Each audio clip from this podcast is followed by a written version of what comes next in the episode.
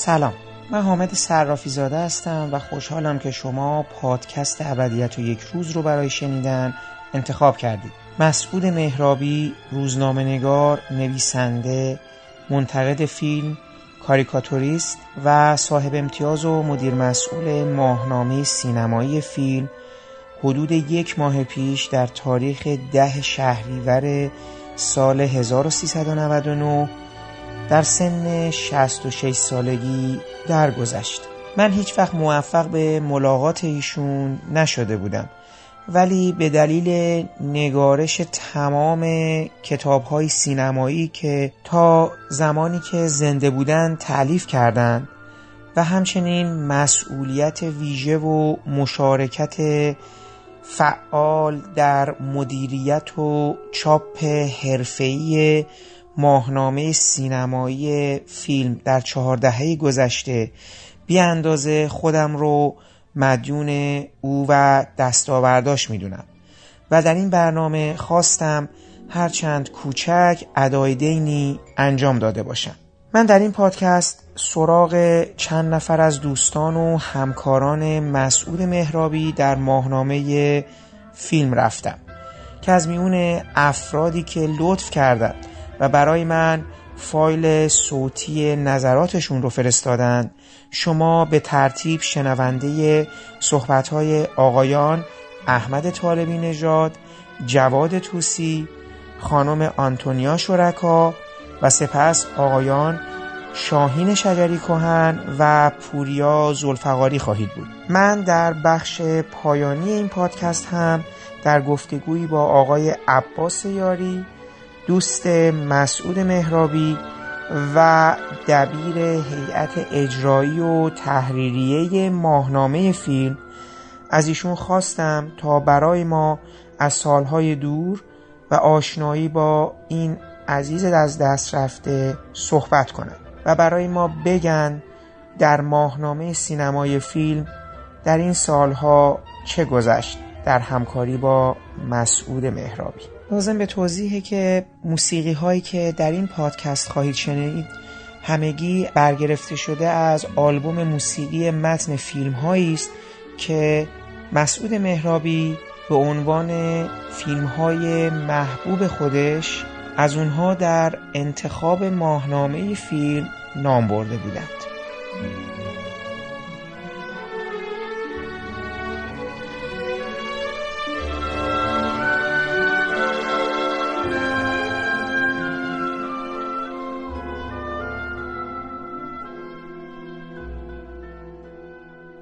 من راستش خیلی این مقدمات احساسی و عاطفی رو بلد نیستن که بگم و سعی می‌کنم بی مقدمه وارد اصل مطلب بشم و بگم که به صورت مسعود مهرابی اولا حق بزرگی به گردن سینمای ایران داره. این فقط به خاطر ماهنامه فیلم نیست که یکی از ستونهای اصلی سینمای چهاردهه اخیر به حساب میاد. بلکه به خاطر تلاشی است که در جهت گسترش فرهنگ سینما در ابعاد مختلفش به کار برده. حالا در مورد مجله فیلم صحبت خواهم کرد ولی فراموش نکنیم که او صاحب تقریبا 5 تا کتاب مهم در چهارده اخیر هست. از تاریخ سینماش که شاید بشه گفت یکی از بهترین ها و البته نه کاملترین کتاب است که درباره تاریخ سینمای ایران از ابتدا تا دوران انقلاب نوشته شده. حالا البته کتاب کاملتر او تاریخ سینمای دوست عزیزمون جمال امیدی که خب اون خیلی مفصله و البته جنبه آرشیوی داره و بیشتر به محل رجوع هست تا خواندن. اما کتاب تاریخ سینمای مسعود مهرابی کتابی است که میشه دست گرفت و خوند و لذت برد که خب این یکی از امتیازاشه به همین دلیل هم این کتاب بارها تجدید چاپ شد. حالا من آخرین چاپش رو خبر ندارم ولی تا اونجایی که می‌دونم فکر کنم حول ده چاپ از این کتاب منتشر شده و همچنان هم مورد توجه مردم هست. کتاب های دیگری که داره در زمینه کارتون کاریکاتور صد سال پستر دین در ایران نمی‌دونم. حالا خیلی کتاب های مهم و معتبر دیگه داره. فرهنگ فیلم های کودک و نوجوان فرهنگ فیلم های مستند و به هر حال این ذهن آرشیویستی که مسعود داشت خیلی کمک کرد به اینکه بتونه چند تا کار اساسی رو به سرانجام برسونه. گرچه خب تا اونجایی که خبر داشتیم و می‌گفت معمولا مجموعه های دیگری رو آماده داشت که امیدوارم یارانش فرزندانش نمی‌دونم حالا یک کسی که یا کسانی که مربوط هستن به او بتونن اینها رو دستبندی کنن و ترتیب چاپشون رو بدن و این آثار به سرنوشت میراث فرهنگی زاغن قکاسیان دوچار نشه که معلوم نشد که دست کی هست و چه سرنوشتی پیدا خواهد کرد. به حال مسعود در زمینه گسترش فرهنگ سینمایی ادبیات سینما و در واقع اسناد و مدارک سینمایی و انتشارشون گام های خیلی موثری برداشت. اما اصلی ترین کار او همین انتشار ماهنامه سینمایی فیلم هست. تنها و می‌تونم بگم که ترین نشریه سینمایی در دهه 60 و 70 که البته بعدها رقبای دیگری هم به میدان آمدن ولی همجور که می‌دونید بدونید که بخوام در واقع تعارف بیش از حدی بکنم هیچ کدوم نقش و جایگاه مجله فیلم رو پیدا نکردن حتی تا هنوز که به حال این مجله دیگه رونق گذشته رو نداره به لحاظ مخاطب و هیچ نشریه دیگه هم. این موقعیت رو نداره. من یادم هست در دهه 60 و شاید اوایل دهه 70 که مجله فیلم بحرانهایی را سر گذرون که حالا جای ذکرش اینجا نیست تیراژ مجله گاهی وقتا بین 60 تا 70 هزار نسخه بود.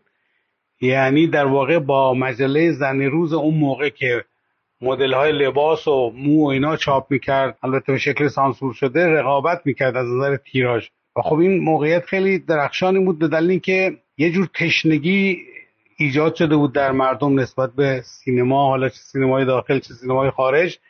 و مجله فیلم در واقع یکی از کارکرداش این بود که چون فیلم های سینمایی حالا چه کلاسیک و چه روز رو معرفی می‌کرد و اون موقع هم فیلم ها زیرنویس فارسی نداشتن اغلب یا نسخه های جدیدی که میومد دوبله نشده بودن. به محض اینکه مجله فیلم منتشر می‌شد که خب از بعضی از علاقمندانش روز شمار می‌کردن گاهی وقتا ساعت شماری می‌کردن و می‌رفتن دم دکه ها تا اون لحظه که مجله برسه به پخش توی دکه ها و میخریدن و سری می‌رفتن.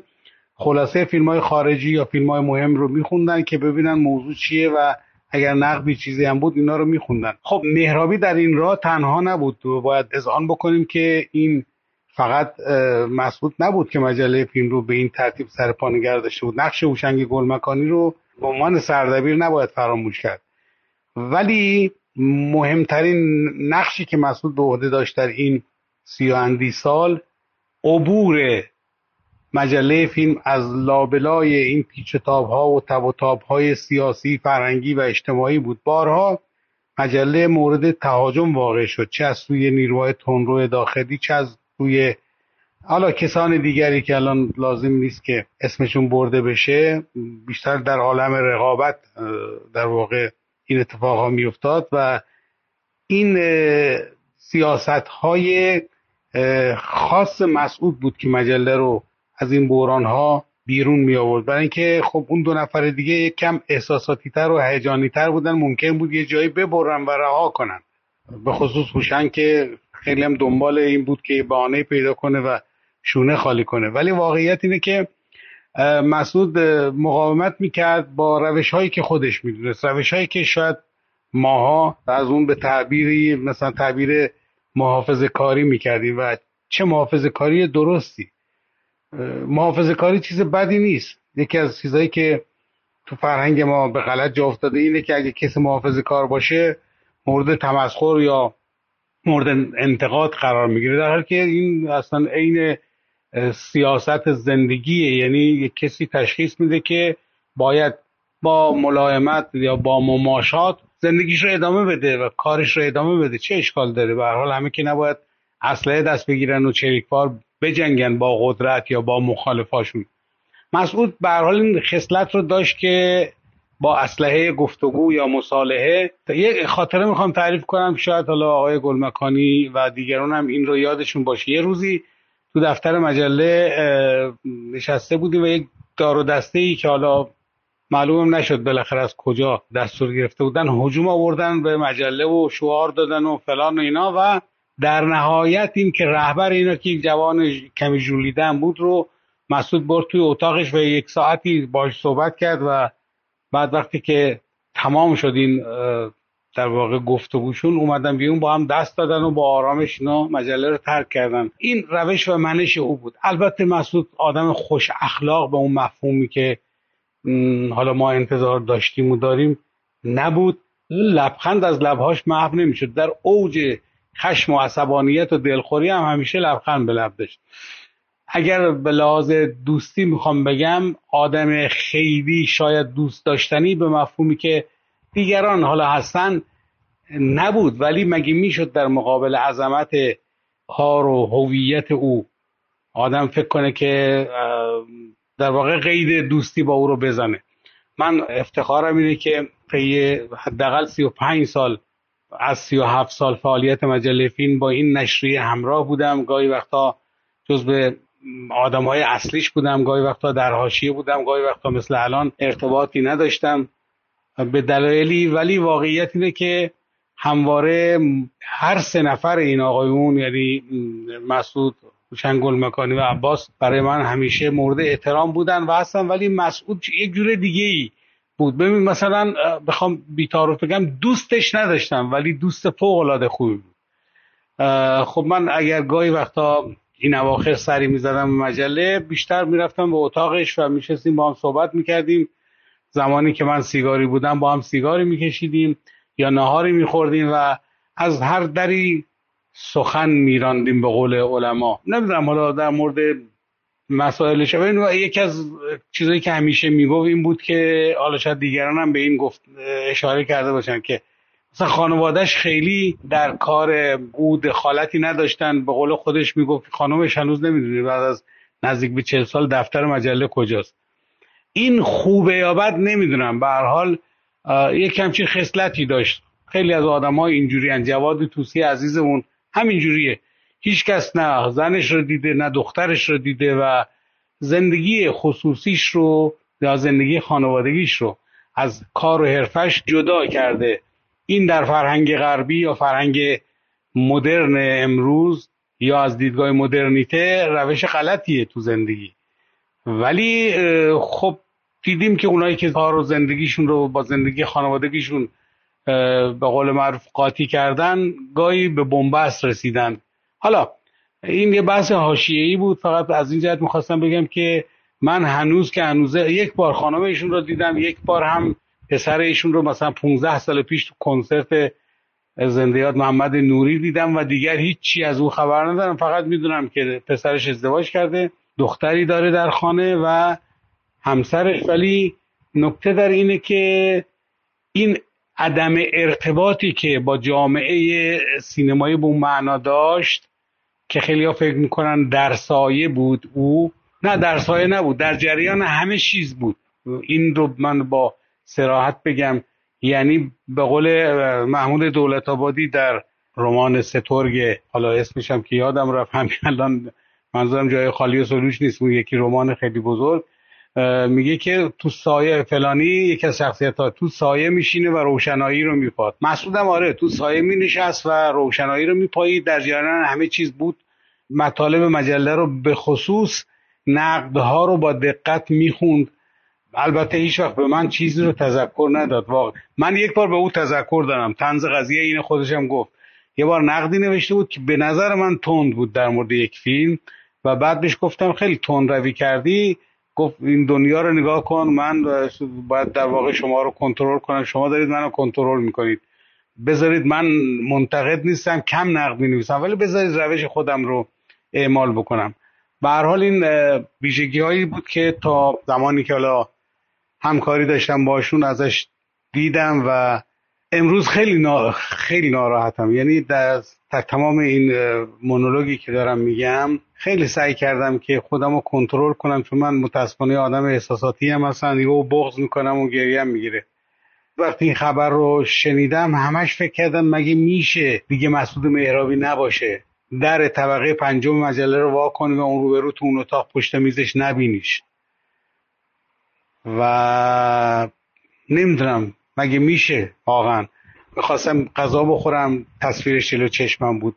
شب موقعی که می‌خواستم بخوابم که نتونستم تا دمدمای صبح بخوابم. همش تمام این سده و اندی زمانی که با هم بودیم جلوی چشمم بود و واقعا این رو اعتقاد دارم اعتقاد قلبیم هست. همونجور که چاپلین نمرده همونجور که خیلی از آدمای دیگه نمردن به مدد چیزی به نام سینما مسعودم به مدد مجله فیلم به مدد کتابهایی که منتشر کرده نمرده.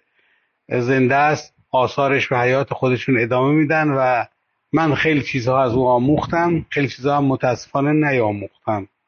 اگر آموخته بودم شاید امروز مجله هفت هم همچنان منتشر می‌شد. اتفاق به حال حیرت آور هست. مرگ سه تا مدیر مسئول و صاحب امتیاز نشریات سینمایی فرنگی هنری طی دو سه سال اخیر. نخست زنده علی معلم مدیر مسئول دنیای تصویر بعد مهندس همایون خسروی دهکردی مدیر مسئول سینما و ادبیات و حالا مسعود مهرابی. من در یه مقاله ای که در روزنامه اعتماد منتشر شد مقاله که نه یادداشت اشاره کرده بودم به خودکشی مسعود مهرابی. و بعضی ها در واقع خیلی برشون حیرت آور بود که مگه خودکشی کرده. اونجا توضیح دادم که اساسا فعالیت مطبوعاتی به هر شکلش از جمله اینکه آدم مدیر مسئول یا صاحب امتیاز باشه نوعی خودکشی تدریجیه. به نوعی مسعود هم از همون شماره اولی که ماهنامه فیلم در سال 62 در واقع منتشر شد حالا قبلش یک سال قبلش سینما در ویدیو اینها رو در می آوردن ولی مجله فیلم در سال 62 نخستین شمارش منتشر شد. تا به امروز در کوران این خودکشی تدریجی قرار داشت. خیلی وحشتناکه. چون من خودم تجربه کردم می‌دونم آدم دچار کابوسهایی میشه دچار تردیدهایی میشه دچار وحشتهایی میشه. و این فضای ملتهبی که آدم در طول انتشار یک نشریه باش سر و کار داره خب طبیعی است که مرگ زودرس هم در پی داره.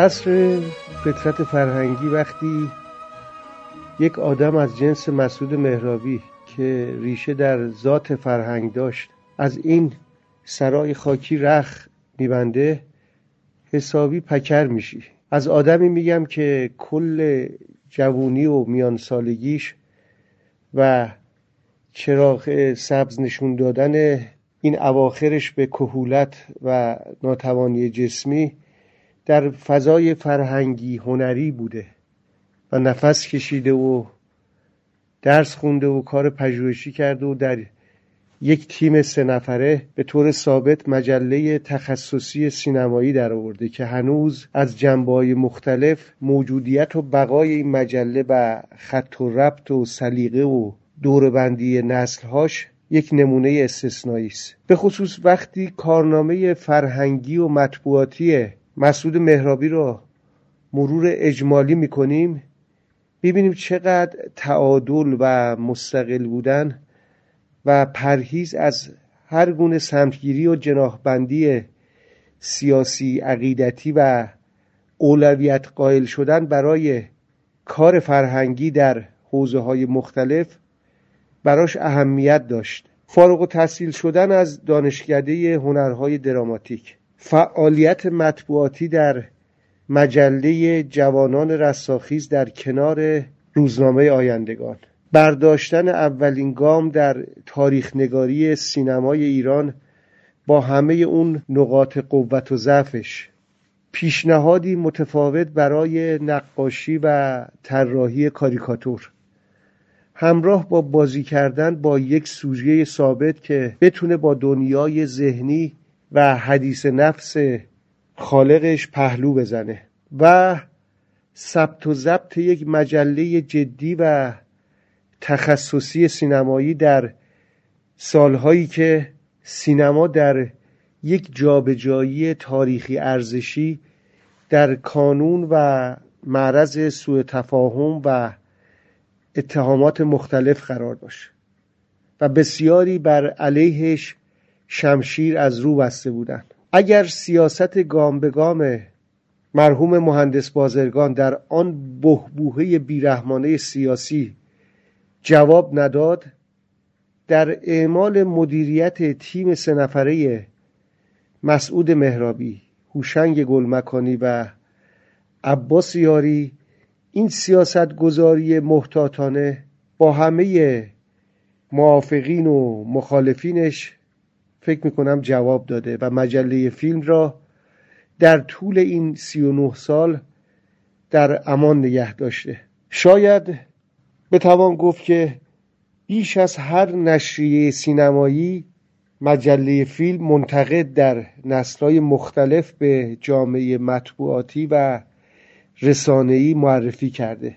در طی این 36 سال همکاریم با مجله فیلم مسعود مهرابی رو انسانی با تنز تلخ دیدم که در ورای اون ظاهر بیشتر عبوس و جدیش و اون گوشنشینی بی ادا و اصولش نوعی صداقت و بیشیل پلگی دیدم.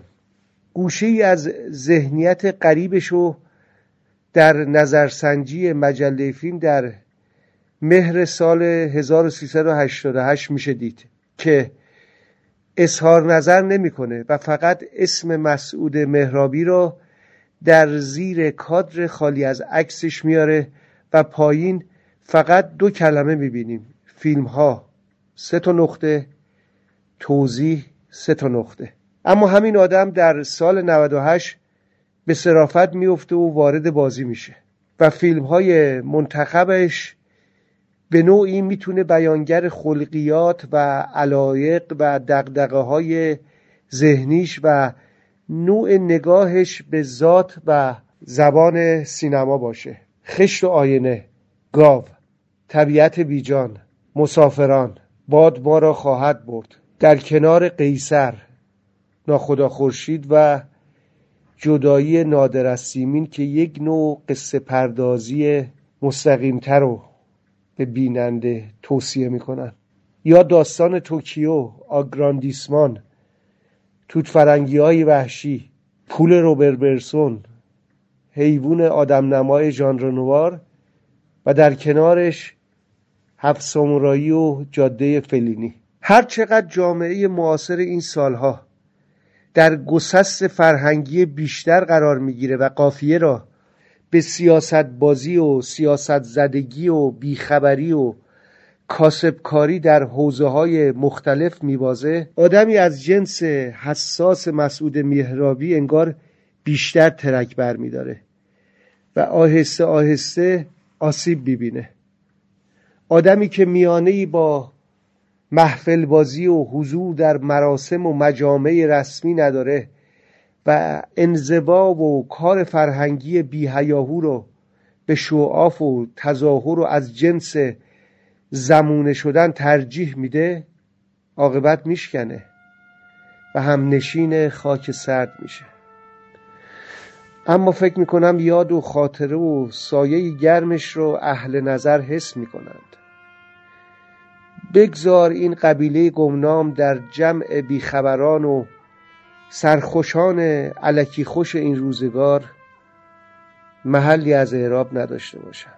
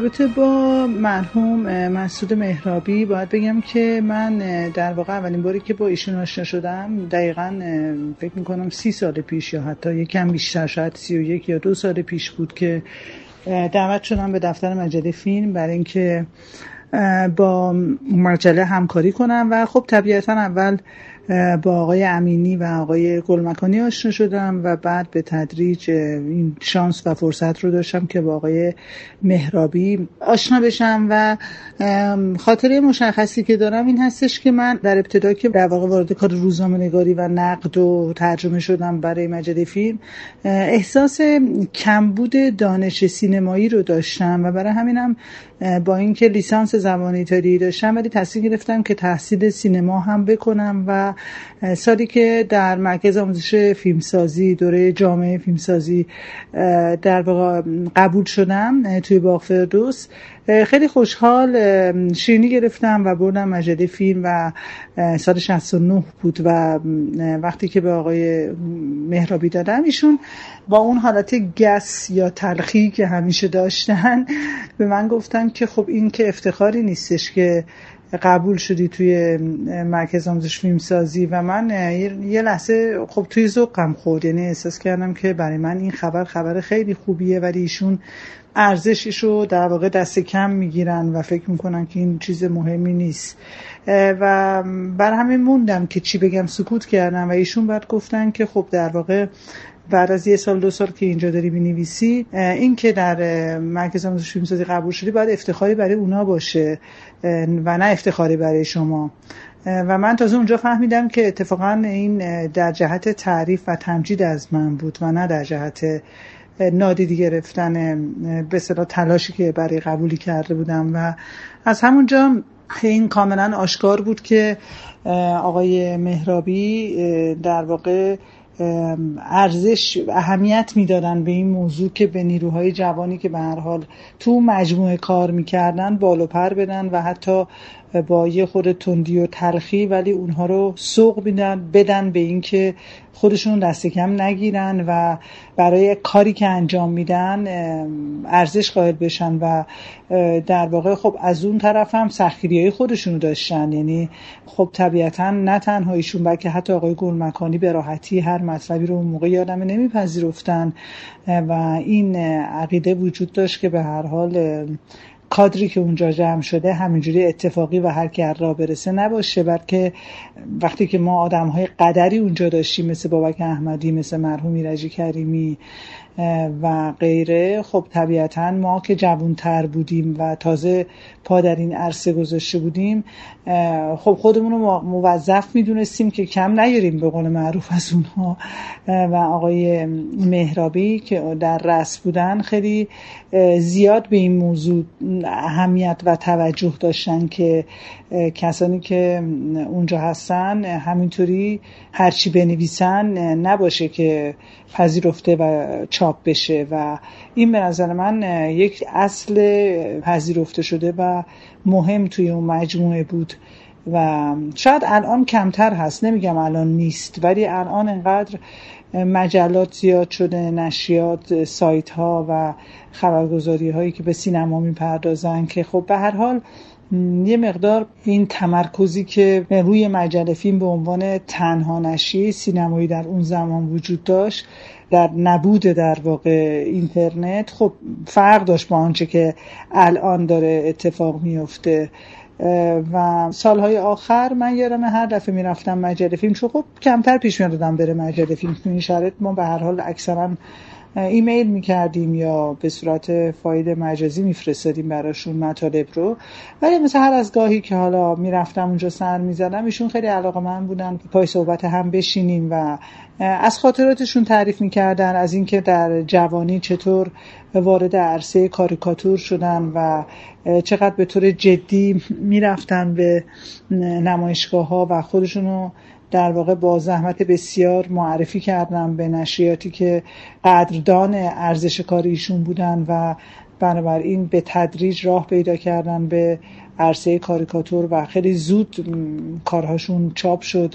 و خب به هر حال قبول کنیم اون سالی هم که مجله فیلم برای اولین بار منتشر شد. کادری که بالاش بود واقعا همه جوان بودن. یعنی در دهه سی زندگیشون بودن. و خب بنابراین به نظر من همینم یه کاری بود کارستان. و اونم این انتشار بیوقفه ای که مجله فیلم تو این زمان طولانی داشته به نظر من یکی از محاسن بزرگشه.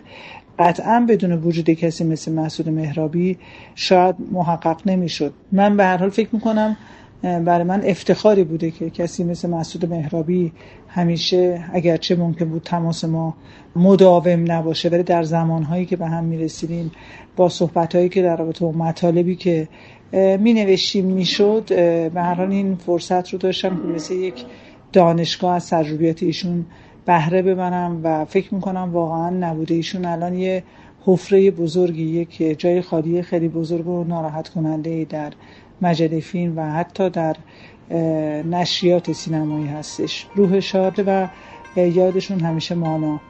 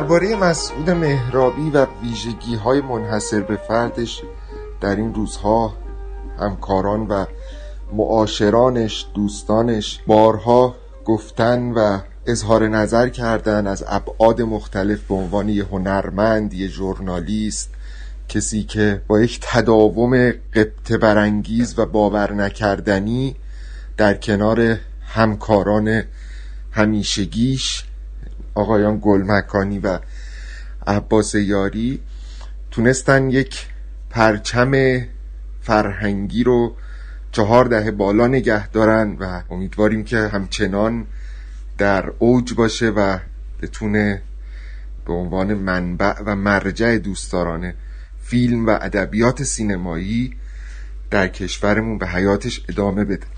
درباره آقای مهرابی خیلی نکات وجود داره که باید مفصل و از زوایای مختلف بهش پرداخت.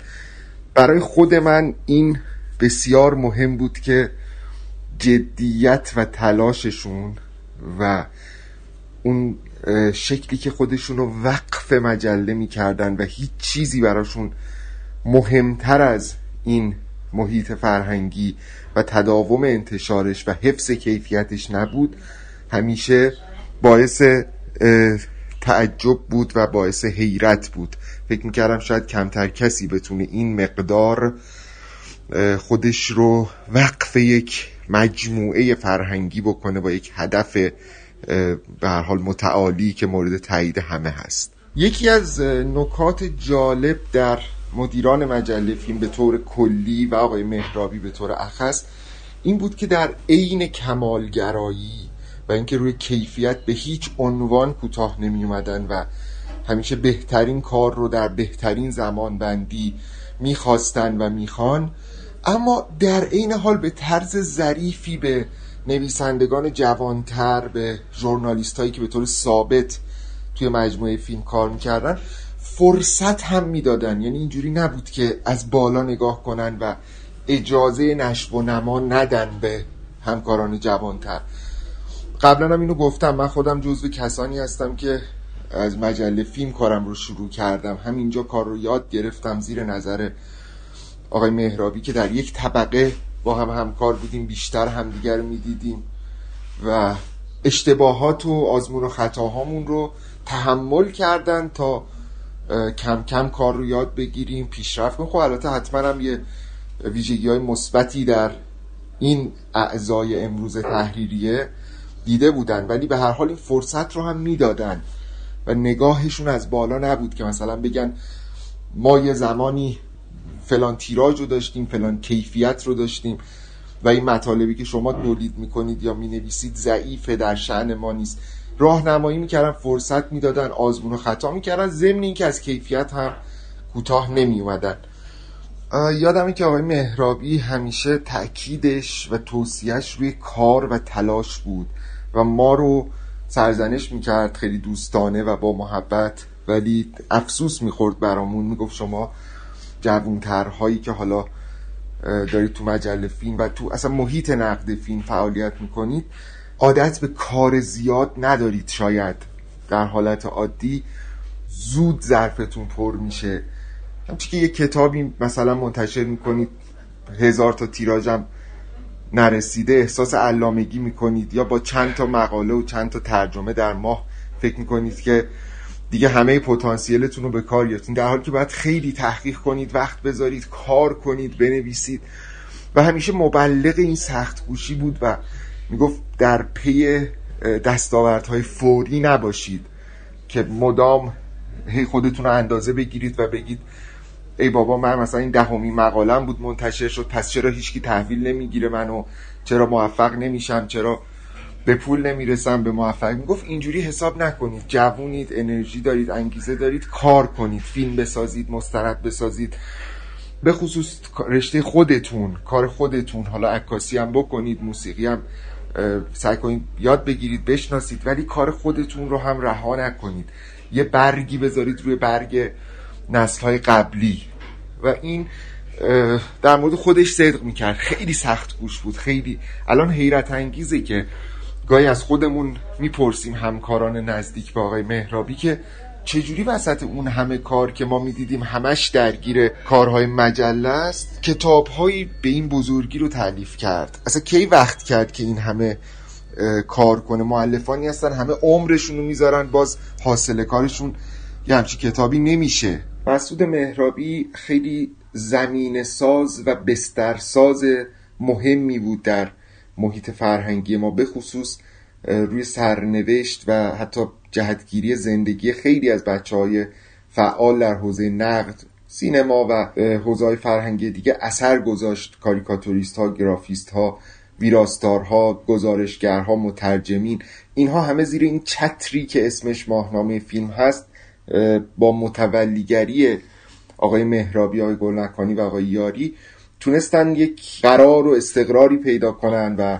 به زندگیشون جهت بدن مسیرهای حرفه‌ای مطمئنتری رو انتخاب کنن.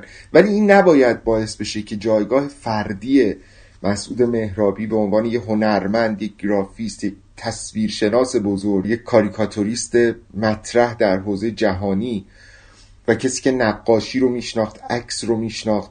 گاهی وقتا یه جمله های خیلی ساده ای رو که برای خودش خیلی ساده بود درباره یه عکس یا فیلم یا یک فریم از یک نقاشی به هر حال چاپ شده در یک کتاب به ما توضیح می‌داد که ما اصلا درکمون از اون نقاشی از اون تصویر عوض می‌شد. تازه میفهمیدیم ما چقدر نگاهمون خامه. چقدر متوجه نمیشیم وقتی یه عکس یا یه فیلم یه نقاشی خیلی پر جزئیات رو می‌بینیم. به چه چیزهایی باید توجه کنیم؟ تو این ده دوازده سال یکی از چیزهایی که خیلی ازش آموختم و بهش مدیونم بابتش اینه که به هم یاد داد چجوری تصویرها رو نگاه کنم چجوری قابها رو بسنجم. با رنگ با شرایط فقدان رنگ با نور و سایه با اینها چجوری بفهممشون و منطقشون رو درک کنم و چه جاهایی بفهمم که اینا زائد هستن.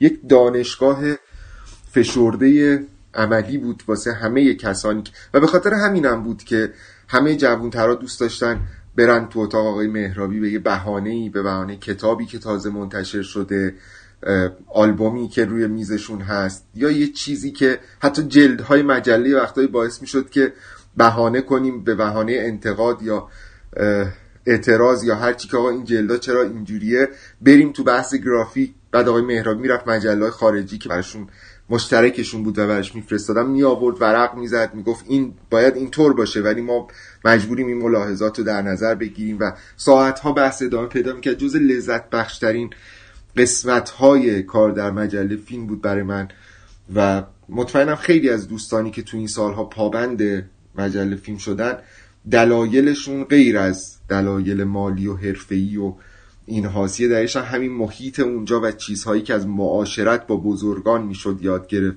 ما یه زمانی از احمد امینی و ایرج کریمی و خیلی از بزرگان خیلی از آدمهای شاخص اونجا ارزش افزوده فیلم بودن برای ما و ده ها برابر حقوقی که می‌گرفتیم برامون ارزش داشت این معاشرت ها حالا آقای مهرابی هم رفته از نسل همون بزرگانی که یک دقیقه معاشرتشون یک کلاس فشرده درک هستی و زیبایی و هنر بود و ما تنها تر از قبلیم ولی خب هنوز بزرگان هستن.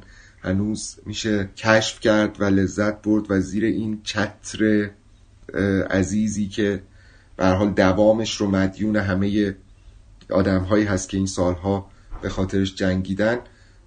ادامه بدیم این مسیر و این چتر رو سرپا نگه داریم و مطمئنم که آقای مهرابی هم چیزی جز این نمی‌خواد الان هم و تنها خواسته و تنها آرزوش شاید در حوزه حرفه این بوده که اصولش و بایدها و اون وسواس کیفیش برای مجله از یادها نره. شخصا خیلی خوشوقتم از این که معاشر و همنشین آقای مهرابی بودم. این شانس رو داشتم که ایشون منو استخدام کنه در مجله ایشون کار کنم. و امیدوارم که هر جا که هستند الان اگر آگاهن از اطرافشون اگر نیستن اگر حضور قلب دارن اگر در رویاهای ما راه میرن اگر از جهان و آنچه که پشت سرشون داره اتفاق میفته با خبرند حتما دلم می‌خواد این پیام رو بهشون بدم که ما همچنان هر روز سرک می‌کشیم اتاقک شما رو می‌بینیم آقای مهرابی جاتون خیلی خالیه و هیچ فکر نمی کنیم که شما دیگه نیستید. چون شما با اصولتون با آموزه هاتون با کمک هایی که تو این سالها به ما کردید کنار ما هستید و ما حضورتون رو حس می‌کنیم.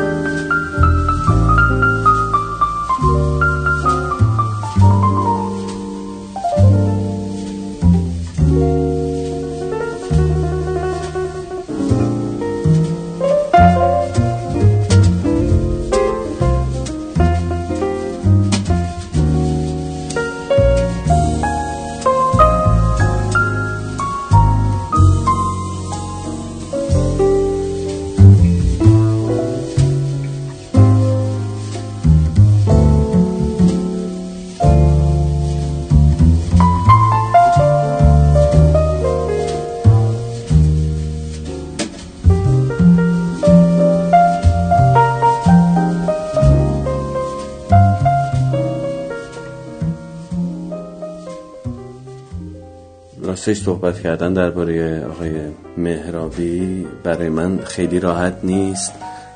حتما ایشون دوستان و نزدیکانی دارن که آشنایی بیشتری با روحیاتشون با در واقع منششون و اینها داشتن. احیانا خاطرات مشترکی گذشته مشترکی طبیعتا هم سزاوارترن از من و هم بر موضوع این صحبت مسلطتر. بنابراین من ناگزیرم اون شناخت خودم رو از آقای مهرابی بگم و شاید این شناخت یک جاهایش ناقص باشه. حتما یک کسری هایی داره و امیدوارم حالا بتونم در حد بساعت خودم و اون مقداری که نزدیک بودم با آقای مهرابی حق مطلب رو ادا بکنم.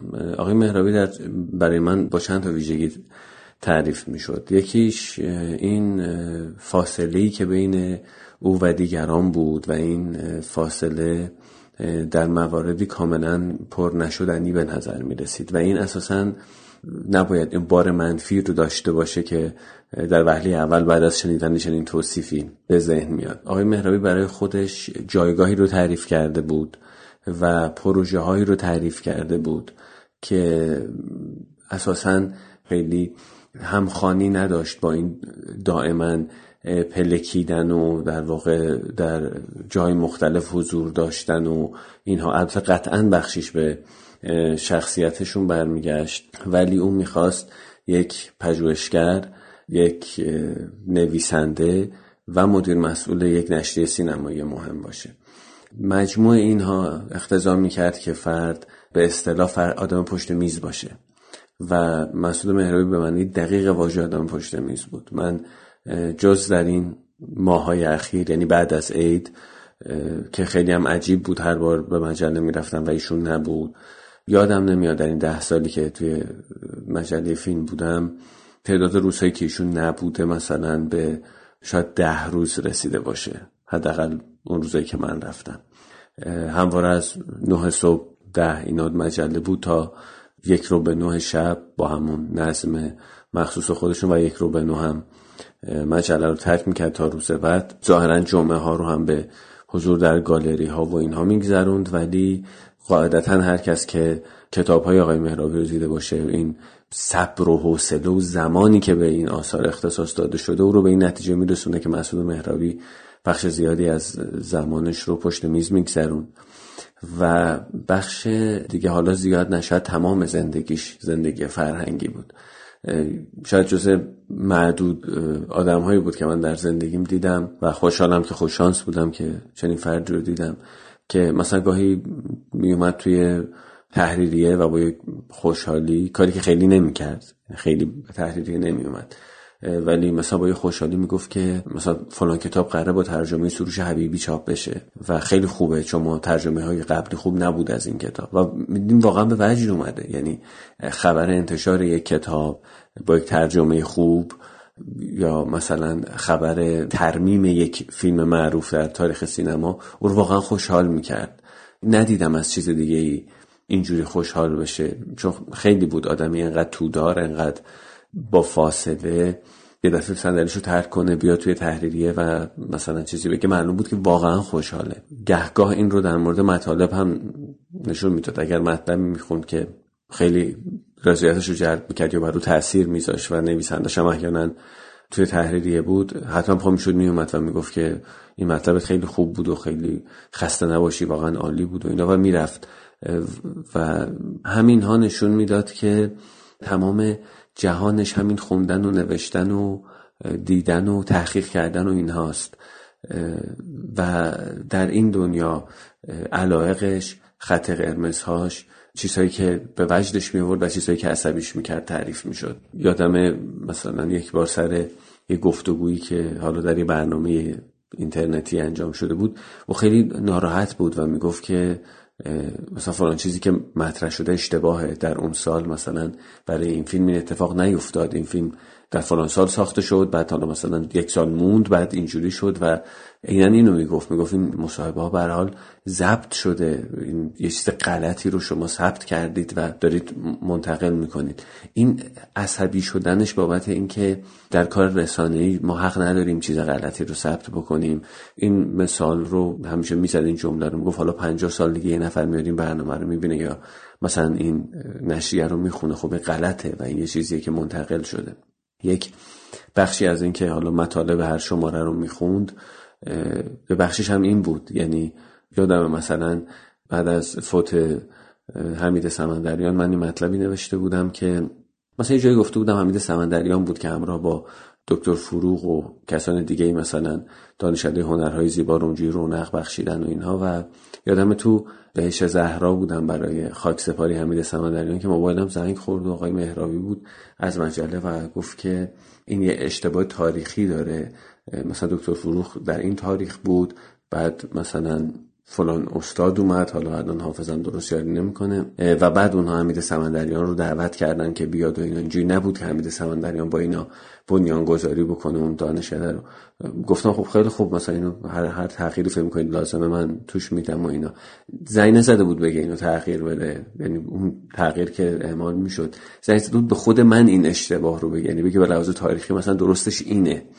و خب این وسواس خیلی برای من ارزشمند بود و خیلی هم نادر بود. اما یک نکته رو من فقط بگم این سوء تفاهم گاهی پیش میاد. وقتی که صحبت از این روحیاتش میشه که مثلا گاهی فاصله می‌گرفت از آدم ها گاهی حالا پرهیز داشت از یک چیزهایی این رو به حساب خیلی خود برتربینی او ممکنه بزنن در حالی که مطلقا چنین چیزی نبود. اتفاقا در یک حوزه هایی یه وقتایی من از او فروتنی می‌دیدم که برام خیلی عجیب بود. یادم یه روز من توی اتاق داشتم چیزی می نوشتم ایشون اومده گفت پس فردا پرویز پرستویی داره میاد. فیلم بادیگارد اکران شده بود. و قرار من باش می‌خوام باش گفتگو کنم. گفتگوی مفصلیه. یه کاغذ به من داد. گفت من این موارد رو نوشتم ازش بپرسم. تو اگر سوالهای دیگه ای به ذهنت می‌رسه بگو. تو هم مثلا یه لیست سوال بنویس می‌خوام گفتگوی جامعی بشه. و اتفاقا اینم از وسواسش میومد یعنی او فقط به نتیجه نهایی فکر می‌کرد. و خب من اول مثلا به تعارف گفتم شما که خودتون استاد هستید و من چی بنویسم؟ گفتن خب بالاخره صحبت از چند دهه کاره و اینا و من این محورایی رو ممکنه یادم نباشه و اینا. و من چند تا سوال نوشتم و مثلا دادم و گفتم مثلا اینا رو هم میشه پرسید. این آدمی که ذره غرور داشته باشه امکان نداره این کارو بکنه. مسئول مهرابی در یک کلام یک چهره به معنای دقیق واژه فرهنگی بود.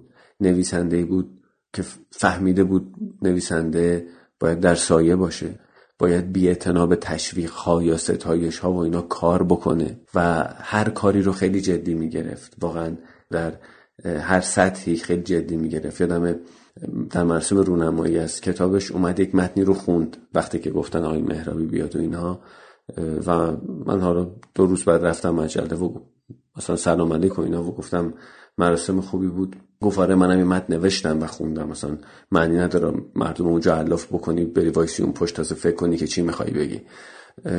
این روحیات این چنینی رو داشت. و این مجموع اینها از او چهره ای ساخته بود که فکر می‌کنم به این زودی تکرار بشه.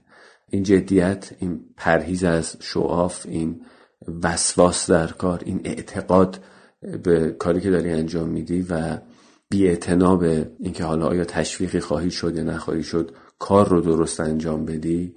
همه چیزهایی که یک چهره فرهنگی رو قابل ستایش و مهم و موندگار می‌کنه در فرهنگ ما. ما قطعا یک نام و یک فعال فرهنگی و یک چهره ماندگار رو از دست دادیم. و امیدوارم یادش گرامی باشه و دست کم این روحیات و این خصلت های او رو فراموش نکنیم.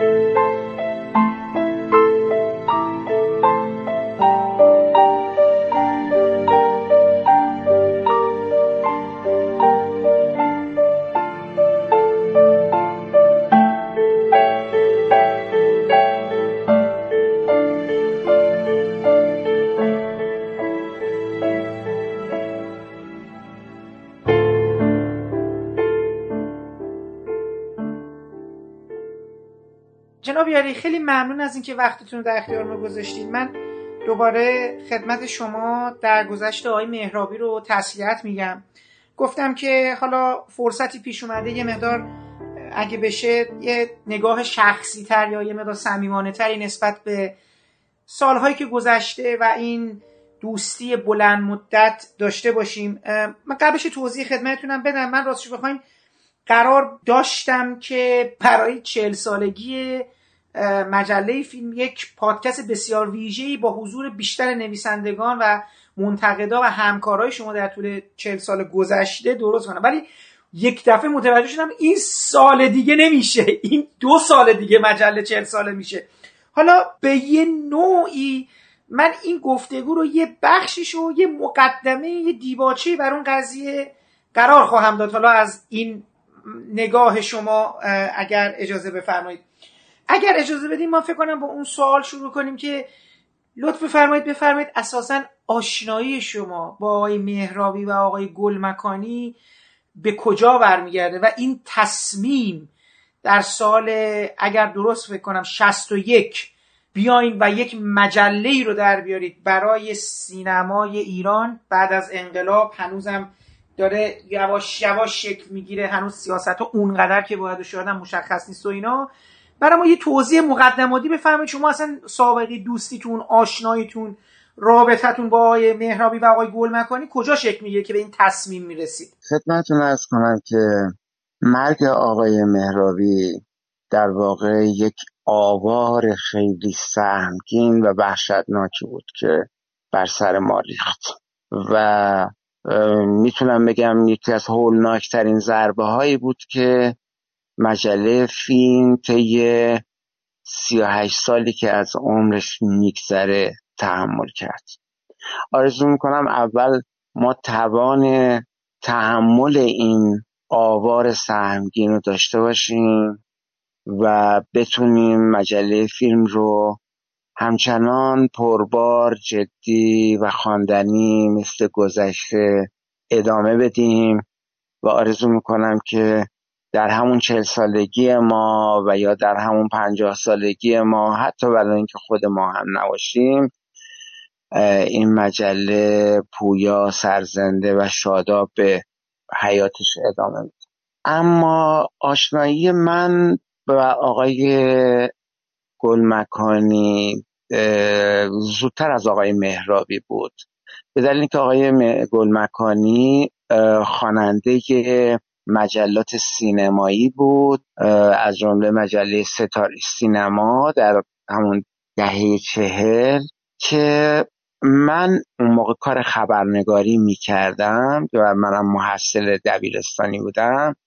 هر زمان که یک گروه فیلمبرداری می آمدن به شهر ما در عراق و به دلیل لوکیشن های خاصی که داشت از جمله بازار بسیار جالبش من می‌رفتم و با این گروه ها صحبت می‌کردم یا گزارش پشت صحنه می نوشتم یا با بازیگران یا کارگردانش مصاحبه می‌کردم و این مصاحبه ها در مجله سینمایی اون زمان مجله ستاره سینما چاپ می‌شد و خب آقای گلمکانی اینجور که خودشون به من گفتن ایشون در مشهد این گزارش ها یا مطالب رو میخوندم و من رو به خاطر داشتن.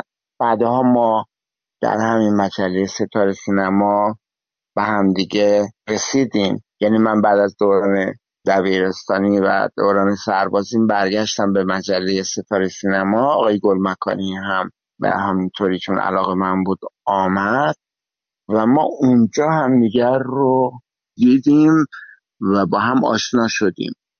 خدمت از کنم ما بعدش خیلی خوب رسیدیم به حال هوای انقلاب و دوران انقلاب جرقه های انقلاب زده شد و جامعه خب آقای گلمکانی من رو با اون مطالب میشناخت.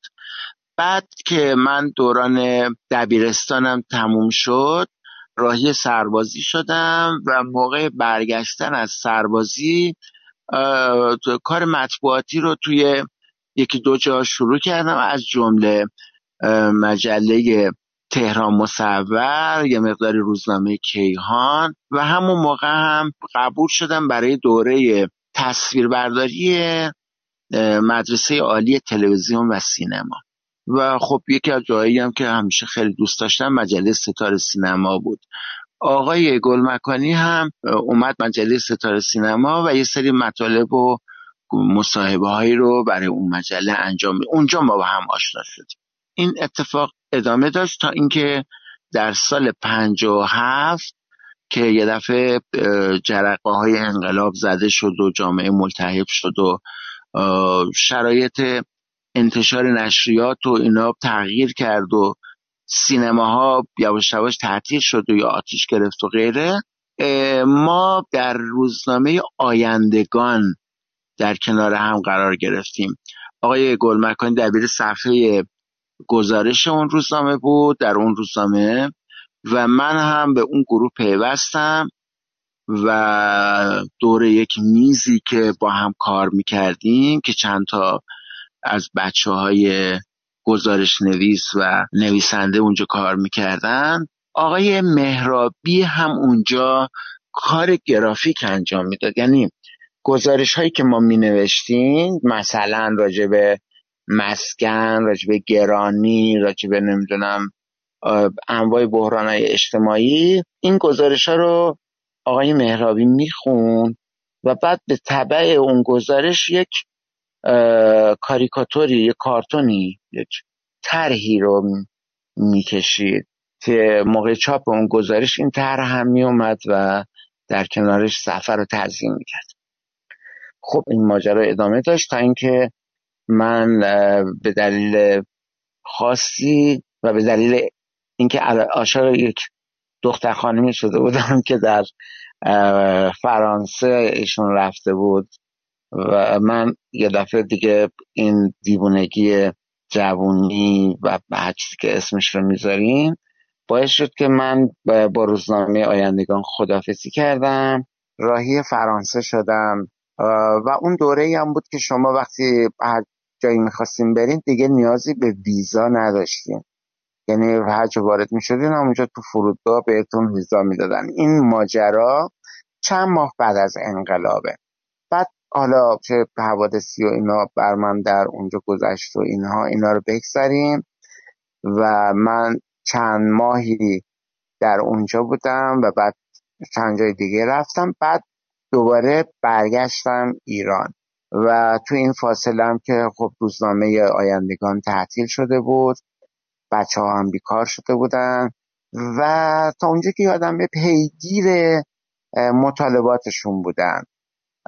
ولی خب من به دلیل که زودتر رفته بودم این طلبم رو از روزنامه گرفته بودم.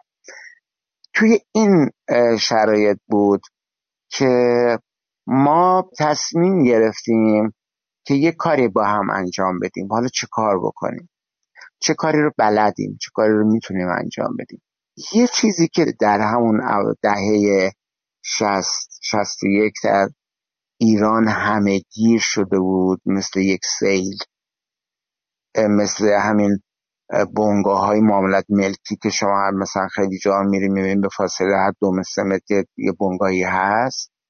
اون موقع سیل این مغازه هایی که ویدیو اجاره می‌دادن یا ویدیو نوار ویدیو میفروختن این ماجرا راه افتاده بود و من حتی یادم هست که در خیابان گیشا من زندگی می‌کردم. سر کوچه ما یک قصابی بود که اون آقای قصاب اصرا نوار ویدیو رو اجاره می‌داد.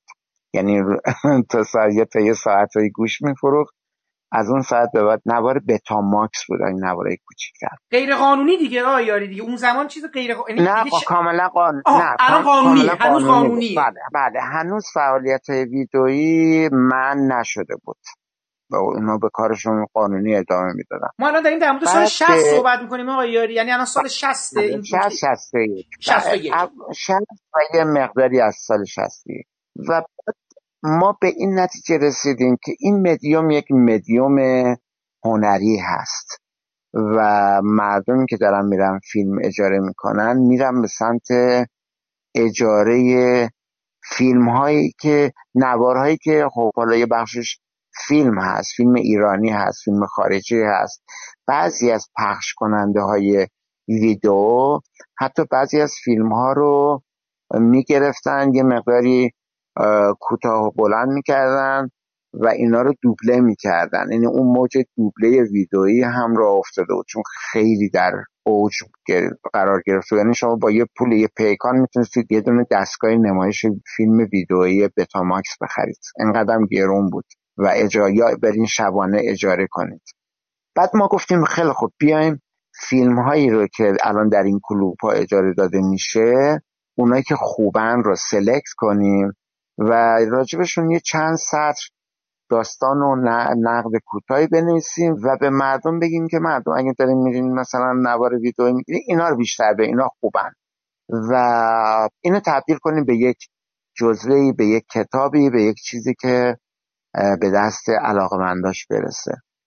خب ما رفتیم و بعد دیدیم که خیلی خوب برای این کار ما نیاز داریم به مجوز. باید بریم از یک جایی مجوز بگیریم که این رو چاپ کنیم و بعد ببریم مثلا توی این کلوپا بذاریم برای فروش. گفتن تنها جایی که این امکان وجود داره دادگاه مبارزه با منکراته. فقط اونجا این فعالیت رو زیر نظرش داره اسامی کلوپا رو داره اسامی تکثیر کنندگان و پخش کنندگان رو داره. فقط اونجا این مجوز رو میدن.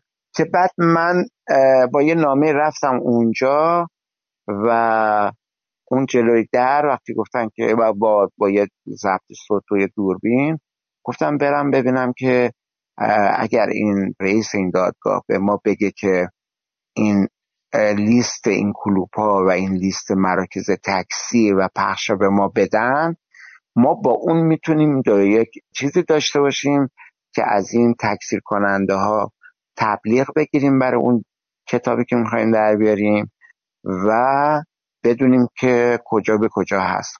بعد اونجا ویدئوکارها صاحب یه اتحادیه بودن که به اصطلاح رئیس اون اتحادیه یه آقایی بود به نام آقای اسماعیل احمدی که ایشون تهیه کننده تلویزیون بود.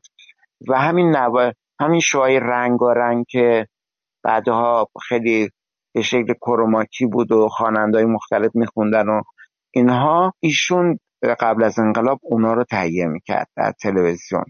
حالا بعد از انقلاب شده بود رئیس اتحادیه ویدئوکاران بعد ایشون به من گفتش که ما به شرطی می‌تونیم این لیست رو به شما بدیم که اون دادگاه به ما بنویسه. خب من داوطلب شدم رفتم اونجا. اون جلوی در که اطلاعات بود گفتن که با کی کار داریم؟ گفتم با اون حاج آقا رئیس اونجا که اسمش حاج آقا حسینی بود. گفت پس کارت شناسایی و اینا من کارت شناسایی نداشتم که فقط کارت تلویزیون رو داشتم. اونی که نشون دادم ایشون زنگ زد گفت آقا از تلویزیون اومدم با حاج آقا مصاحبه کنن. اونا هم گفتن خب بفرمایید حالا من دوربین عکاسی هم داشتم دوشم نه اون ضبط صوت هم داشتم. خلاصه رفتیم اونجا. با اون آقا یک مصاحبه ما کردیم که اون مصاحبه در شماره یک سینما در ویدئوی ما چاپ شد. و اون نامه رو موقع من به اون آقا بعد از مصاحبه دادم گفتم آقای حاج آقا بنویسید که این لیست رو به ما بدن. گفت شما پس این نامه رو همینجا جلوی من امضا کنین و زیرش نوشت بلامانه است. خلاص ما اومدیم با اون آقای احمدی رئیس اتحادی هم یه مصاحبه کردیم و اونم لیست اون کلوپا و تکثیر کنندگان و پخش کنندگان هم رو به من داد و ما اومدیم کارمون رو شروع کردیم و فیلم ها هم بچه ها لیستش رو در آوردن و یه تعدادی رو شروع کردیم. خلاصه داستان و عکسش رو پیدا کردیم و اینا اولین شماره ما منتشر شد که دیگه در شماره دوم یه مقداری تیراژمون هم بیشتر شد و خیلی دیگه کاتالوگ یکی از همین ویدیوهای پرفروش هم ترجمه کردیم اون کارم من کردم. با یه آقایی که رئیس چیز بود تعمیرگاه سونی بود یه آقای ژاپنی بود. با او هم صحبت کردیم که مردم چجوری از دستگاهشون استفاده کنن چجوری استفاده نکنن نواراشون چجوری حفظ کنن. خلاصه این خیلی اتفاق جالبی شد. منتها در همون زمان در وزارت ارشاد آقای خاتمی اومد. و اونها طی مذاکراتی که داشتن شرطشون این بود که جلوی فعالیت های ویدئویی گرفته بشه تا بتونن سینما رو راه بندازن. به همین دلیل یه ماشین از وزارت ارشاد اومد اون باقی مونده شماره یک ما رو جمع کرد و تو شماره دوی ما اعلام کردن که شما حق ندارین چنین چیزی رو در بیارین. و فقط سینما و فیلم که ما شماره سه مونم به همون شکل کتاب با یه آرم گنده فیلم منتشر شد که گزارش اولین جشنواره فیلم میلاد بود و یه مقداری باز همطوری نقد فیلم و غیره و زالک بعد از این شماره ما اولین شماره اون در 15 مرداد سال 62 به شکل مجله فیلم در قطع کوچکتری در آمد رو جلدش هم فیلم سفیر بود. ما وقتی شروع کردیم دو تا همکار دیگه هم داشتیم از اول کارمون. یکی زنده یاد احمد کریمی بود که به عنوان شریک ما بود. یک آقای دیگه هم به اسم فرهاد صالحی بود. آقای کریمی قبلا یه دورم سردبیر مجله ستاره سینما بود. آشنا بود. همکلاسی آقای گلمکانی بود و آشنا بود. با خود منم آشنا بود. تا ایشون وقتی ما دیگه از شماره چهار گفتیم که ما می‌خوایم مجله بکنیم که من نیستم چون شما دیوونه اید یا بیل به کلتون خورده. چون تو این مملکتی که تعداد تولید فیلم از انگشتای یه دستم بیشتر نیست شما می‌خوایم مجله سینمایی در میره آقا بنده نیستم خدا خیلی خوب ایشون رفت. اون دوست دیگه هم که آقای فرهاد سالهی باشه و بیشتر تو زمینه های مالی و اداری و اینا به ما کمک می‌کرد. سینما رو خیلی نمیشناخت. ایشون هم بعد از یه چند شماره ای به اتفاق همسرشون راهی آلمان شدن. بنابراین ایشون هم از جمع ما خارج شدن. و من و آقای مهرابی و آقای گلمکانی موندیم. آقای مهرابی درخواست قبل از اینا درخواست انتشار یه مجله تنزی رو به نام اوبیت کرده بود. بعدا که دیگه این در اومد گفتیم آقای مسعود جان موافق بری؟ اصلا اون امتیاز رو به جای اوبیت بکنیش فیلم و درخواست مضمونیش هم بکنید در ارتباط با سینما. گفت بله ایشون هم رفت و اون کار انجام داد. مونتا ارشاد فعلا جلساتی برای مجوز مجلات نداشت و اعتمادی هم به کسی نداشتن. به همین دلیل می‌گفتن که شما کارتون رو انجام بدین چون خودشون هم در گیرودار این بودن که ببینن چجوری می‌تونن آدمهایی رو پیدا کنن و کسانی رو که پیدا کنن که بتونن مجله در بیارن و بعد به ما بگن دیگه آقا بریم دنبال زندگی منتها چون این آدم ها رو نمیشناختن این طول می‌کشید و فعلا با ما راه می اومدن چون خودشون هم نیاز داشتن که یه چیزی به فعلا باشه تا سینما راه بیفته.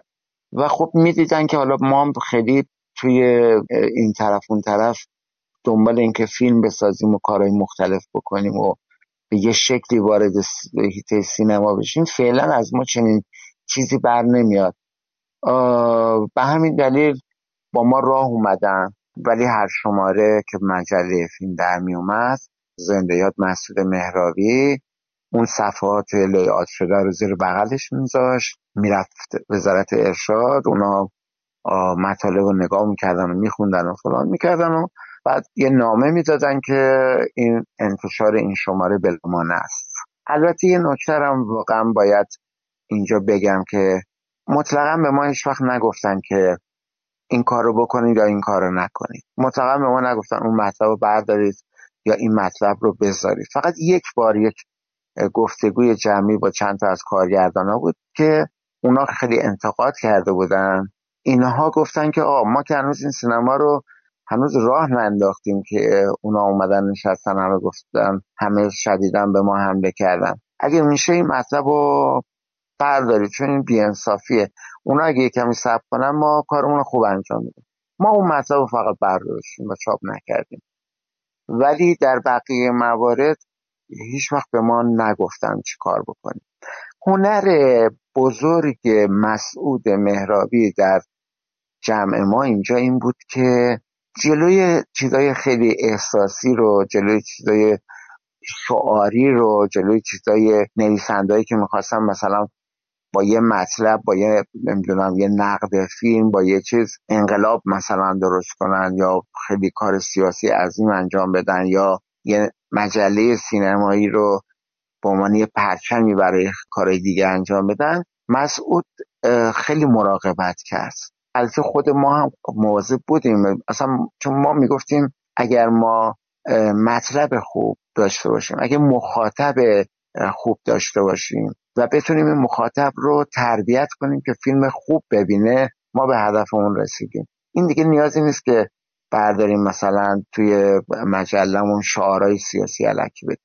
که خب ممکن بود بعضی دلخور بشن بعضی به همین دلیل ممکن خیلی از مسعود مهراوی دلخور می‌شدن که حالا این اومده اونجا مثلا میگه اونجوری کنیم یا اونجا مطلب ما رو کم کرد که خیلی از اینا بعضی از اینا هم بعدها رفتن در خارج و در بعضی از این رادیوهای مختلف بیشتر کار سیاسی انجام دادن. اینجوری جمع ما سه نفری ما با تقسیم کارمون و با یک انرژی و با یک شوق و با یک چشمانداز خیلی روشن که برای خودمون داشتیم کارمون رو شروع کردیم و جوری شد که همینطوری ما هر شماره مجله تیراژش مرتب بالا می‌رفت. جوری که اصلا ما ناچار شدیم چند تا از چاپخونه ها رو عوض کنیم که نمی‌تونستم برسونن به ما.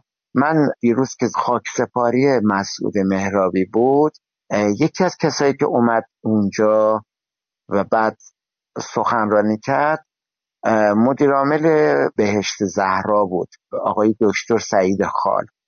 آقای دکتر سعید خال پدرش نماینده مجله فیلم در شهر ری شده بود و خودش هم اینجا دیروز اعتراف کرد که مجله فیلم دوازده هزار تا فقط برای شهر ری می اومد و اون موقع دکتر سعید خال یک محصلی بود که خیلی ولی علاقه من بود. پدرش هم نماینده چند تا نشریه بود توضیح کننده چند تا نشریه بود و او در ری خیلی خودش هم عاشق مجله ها بود و مجله فیلم و به اصطلاح خاطره داشت و توضیح می‌کرد به این مجله رو بین کیوسکای مختلف رابطه ما جمع ما و شکلگیری ما اینجوری بود و ادامه داشت تا 38 سال بله.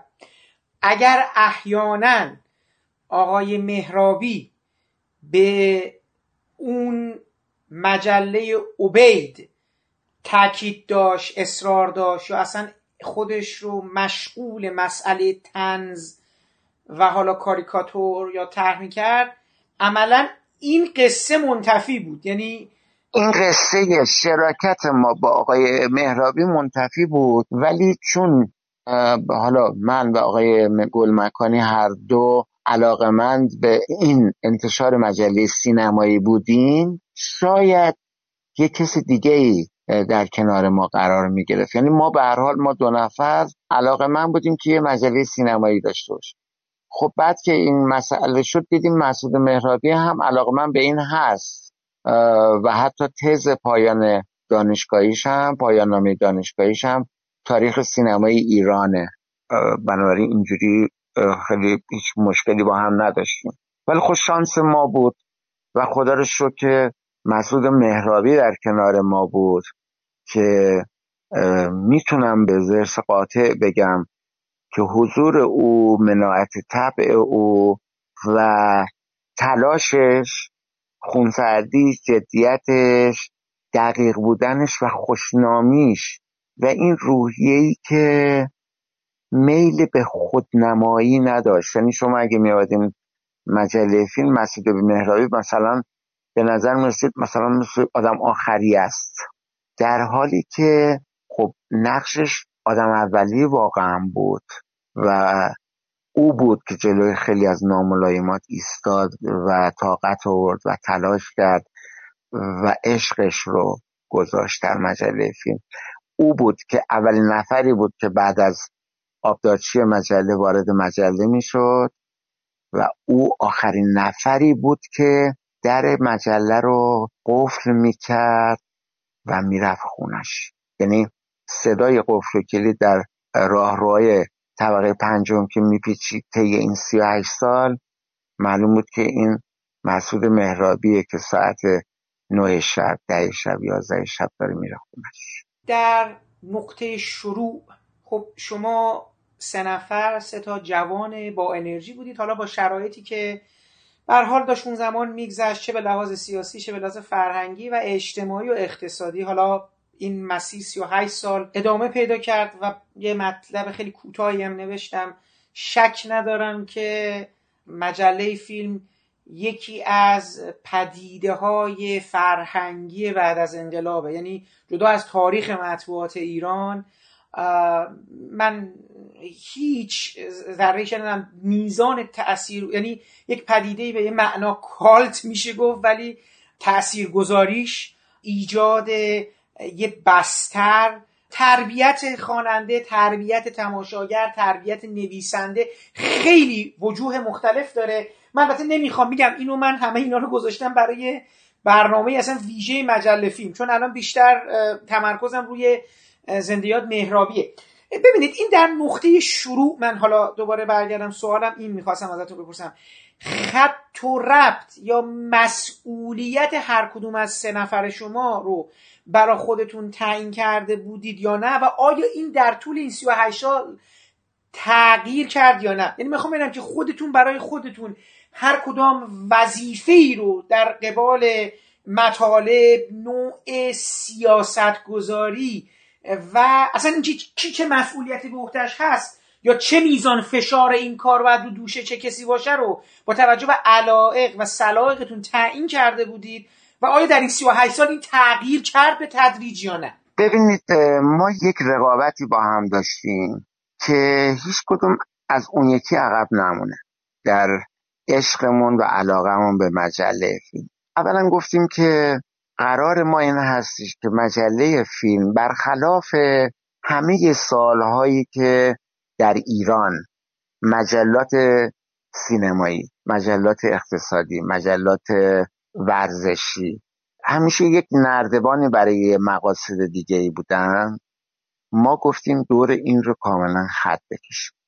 ما می‌خوایم روزنامه نگارانی باشیم که موفق میشیم یه کار بزرگ انجام میدیم بنابراین اینکه بخوایم حالا دنبال کار این بریم که تهیه کنندگی کنیم و این مجله به ما کمک کنه مثل یه رانتی بریم کارگردانی کنیم بریم بازیگری کنیم بریم فیلمنامه بفروشیم بریم فلان بکنیم. همه اینا رو دورش خط کشیدیم. یعنی گفتیم وارد مناسبات سینما نمیشیم.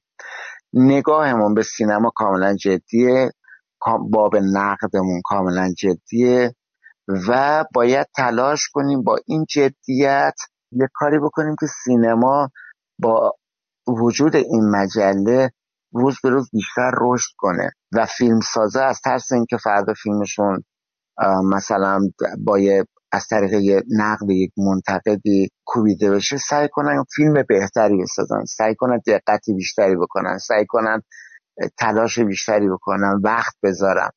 و خب تو همون اوج مجله اینجور نقدا به ذائقه بعضی خوش نیومد. و بعضی از تهیه کننده ها بعضی از کارگردان ها ما رو تحریم کردن. حتی بعضی از اتحادیه ها ما رو تحریم کردن. منتها خیلی لطف کردن. یعنی شاید می‌تونم بگم این تحریم کردم یک لطفی بود به مجله فیلم. به دلیل اینکه ما متوجه شدیم که جدا از اینکه الان بار ما رو دوش خواننده است و خواننده است که داره ما رو می‌خره و مجله از طریق فروش مشکل مالی نداره. ولی خب می‌رسیم به بخش تبلیغات که این تبلیغات هست که می‌تونه خونی به, به رکهای یه نشریه بده که دوام بیاره. خب وقتی باب تبلیغات در سینمای ایران به روی ما هی این دست ها فشارشون بیشتر شد و خفگی داشت ایجاد می‌شد ما به سمت جاهای دیگه ای رفتیم که به اونها دیگه نیازی هم نبود باج بدین. یعنی وقتی شما یه مجله بودین که از یک کارخونه مثلا فرض کنین که تولید لوازم خانگی تبلیغات می‌گرفتین یا از یه شرکت بیمه تبلیغات می‌گرفتین یا از یه محصول مثلا مثل سونی و غیرت تبلیغات می‌گرفتین اونا دیگه از شما انتظار نداشتن که ازشون تعریف کنید. ولی باعث می‌شد که شما اتکای مالیتون به بخش سینما و تبلیغ اون فیلم ها کمتر بشه. این باعث شد که ما اتفاقا درهای بیشتری به رومون باز شد. بخشی از تهیه کننده ها که ما رو تحریم کرده بودن دیدن که این فایده ای نداره و دوباره اونا برگشتن. ما وقتی کارمون رو شروع کردیم تقسیم کارمون این بود که خب مسعود مهرابی به عنوان مدیر مسئول و صاحب امتیاز نشریه این تلاطما رو اگر نکته حساسیت برانگیز در یه مطلبی هست او مراقبت کنه و مطالب از نظر نوشتاری از طریق آقای گلمکانی خونده بشه سیقل زده بشه خوب بشه آقای مهرابی اینا رو در نظر بگیره و من به آقای مهرابی و آقای گلمکانی برای انتشار هر شماره جلساتی میذاشتیم و خط مشای کلی رو تعیین می‌کردیم. بعضی از مطالبم خدامون تهیه می‌کردیم. بعضی از مصاحبارم خدامون تهیه می‌کردیم. و اینجوری بود که با وجود اینکه مثلا فرض کنیم که خود من زودتر از اون دو دوست دیگه کار مطبوعاتی رو شروع کرده بودم و سابقه کار مطبوعاتی بیشتر از اون دو نفر دیگه بود ولی حتی اگه یه خبر دو سطری هم می نوشتم چون من خودم دبیر صفحه سینمای ایران بودم این مطالب تهیه فیلم ها و غیر اینها اونا رو من تهیه می‌کردم. ولی سیر رو اینجوری گذاشتیم که من می‌دادم آقای گلمکانی آقای گلمکانی می‌خوند بعد می‌داد به آقای مهرابی از آقای مهرابی می‌رفت صفحه آرایی می‌شد البته خب اون سالهای اولیه تا سالها آقای مهرابی خودش هم صفحه آرایی می‌کرد. و اینجوری نبود که من حالا چون یکی از شرکای مجله برم بگم حتما این کار رو باید اینجا رو اینجوری کنیم. نه. همون تصمیمی که در جلساتمون می‌گرفتیم و همون چیزی رو که این سیر ترجیح می‌داد و فکر می‌کرد که درسته اون مسیر رو می‌رفتیم. یعنی هر کدوم جامون مشخص بود. حالا یه جایی هم که یکیمون یه ذره مثلا فرض کنیم که آقای مهرابی می‌رفت برای یه جشنواره خارج از کشور. خب جای خالیش رو ما دوتا پر می‌کردیم. یا اگر مثلا کار اداری که بود که بیشتر اون کارهای اجرایی غیر و رو من انجام می‌دادم. اگه یه جایی من مثلا چیز داشتم کاری بود یا جوری بود که من نبودم مثلا اون دوتایی دیگه به خصوص آقای مهرابی انجام می‌داد.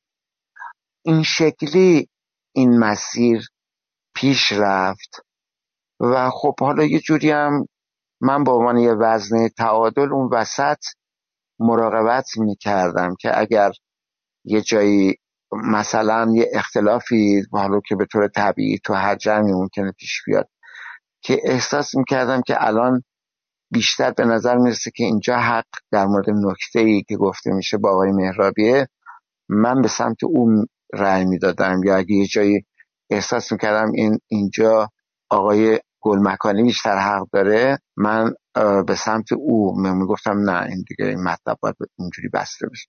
به همین دلیل بود که ما این کار جمعی رو به این شکل انجام دادیم چون اعتقادم داشتیم. یا من که همیشه می‌گفتم تداوم کار جمعی ما در یک کشوری که آدمها ظرفیت کنار هم بودن رو ندارن و به فاصله کوتاهی به قول معروف خوار مادر هم میارن جلو چشم و با همدیگه گلاوز میشن و فلان میشن اهمیت فرهنگی کار مجله فیلم اینه که این جمع سه نفری و این جمع مشارکتی رو تا لحظه مرگمون حفظ کنیم که مسعود مهرابی سهمش رو تا لحظه که چشماش رو بست انجام داد.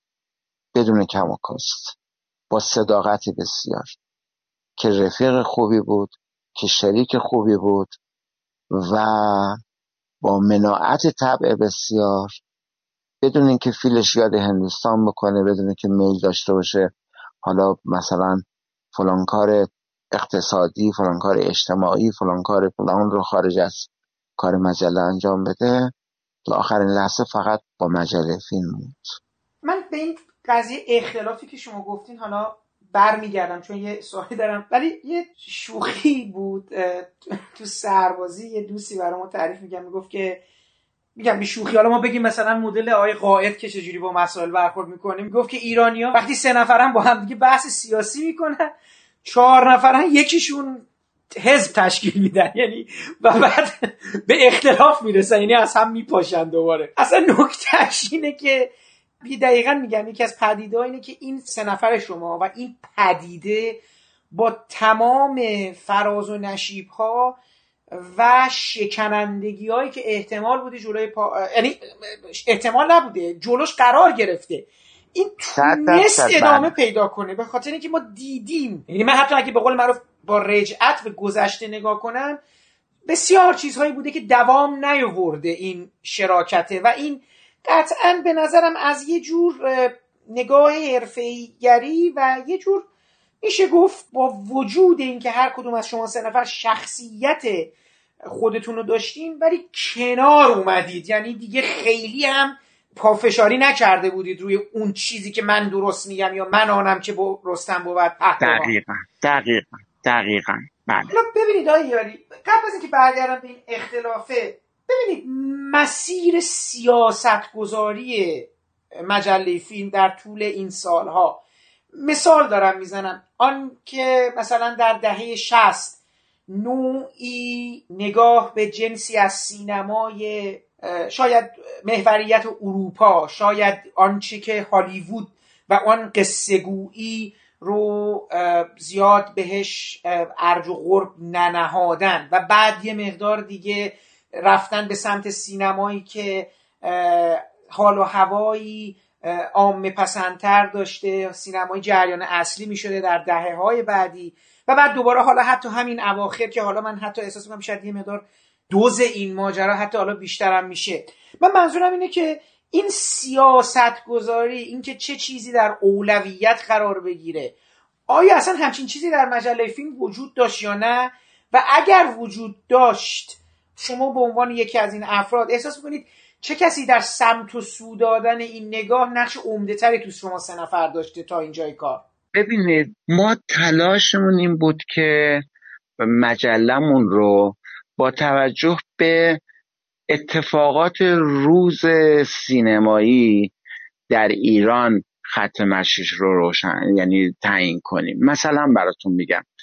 ببینید وقتی که فرض کنیم که ما جشنواره یک مجموعه فیلم از آقای تارکوفسکی یا پاراجانوف انتخاب کرده بود و قرار بود که مثلا در بخش مرور فیلم ها آثار این فیلمسازان نمایش داده بشه. خب ما اومدیم گفتیم که خیلی خب بیایم مثلا یک کتاب هم در این مورد در بیاریم. یک کتابی هم منتشر کردیم برای هر کدوم. و بعد دیدیم که این کتاب نزدیک هشت هزار تا ده هزار تا فروش رفت. در حالی که الان شما در مورد معروف ترین کارگردان هم اگه بیان یک کتاب در بیارین در تیراژ 300 تا دونه اون 300 تا دونه ممکنه 200 تاش بمونه. ما وقتی فیلم خوب ساخته می‌شد با توجه به سلایقمون وقتی مثلا آقای مهرجویی فیلم می ساخت یا آقای کیارستمی فیلم می ساخت فکر می کردیم که این فیلم ها مثلا فیلم برداریش هم خیلی خوبه. خب به فیلم برداریش هم بپردازیم. بازیگراش هم این دوتا سه تا خیلی چقدر خوبن. چقدر چون شما به عنوان خودتون به عنوان منتقد می‌دونین وقتی که فیلمی رو می‌بینید و این فیلم شما رو درگیر می‌کنه و راقب می‌کنه که راجبش بنویسید ما یه دفعه متوجه می‌شدیم با نمایش یه فیلمی ده تا از بچه های منتقدمون می‌گفتن که ما می‌خوایم آقا راجب این فیلم نقد بنویسیم. ما به هیچ کس در طول تاریخ انتشارمون نگفتیم فلانی تو بیا یه نقدی برای این فیلمه بنویس و این فیلمه رو بکوب یا به یکی بگیم بیا یه نقدی برای این فیلمه بنویس و از این فیلمه تعریف کن. خودمون مطلقا این کارو نکردیم. که اگر کرده بودیم این شاید همه می‌تونستن این بچه های منتقدی که سالها با ما کار کردن و بعضیاشون هم بعدها مدیر مسئول شدن سردبیر شدن فیلمساز شدن. می‌تونستن بگن که اینجا اگه ما اینو نوشتیم مثلا مجله فیلم به ما گفت بنویسیم.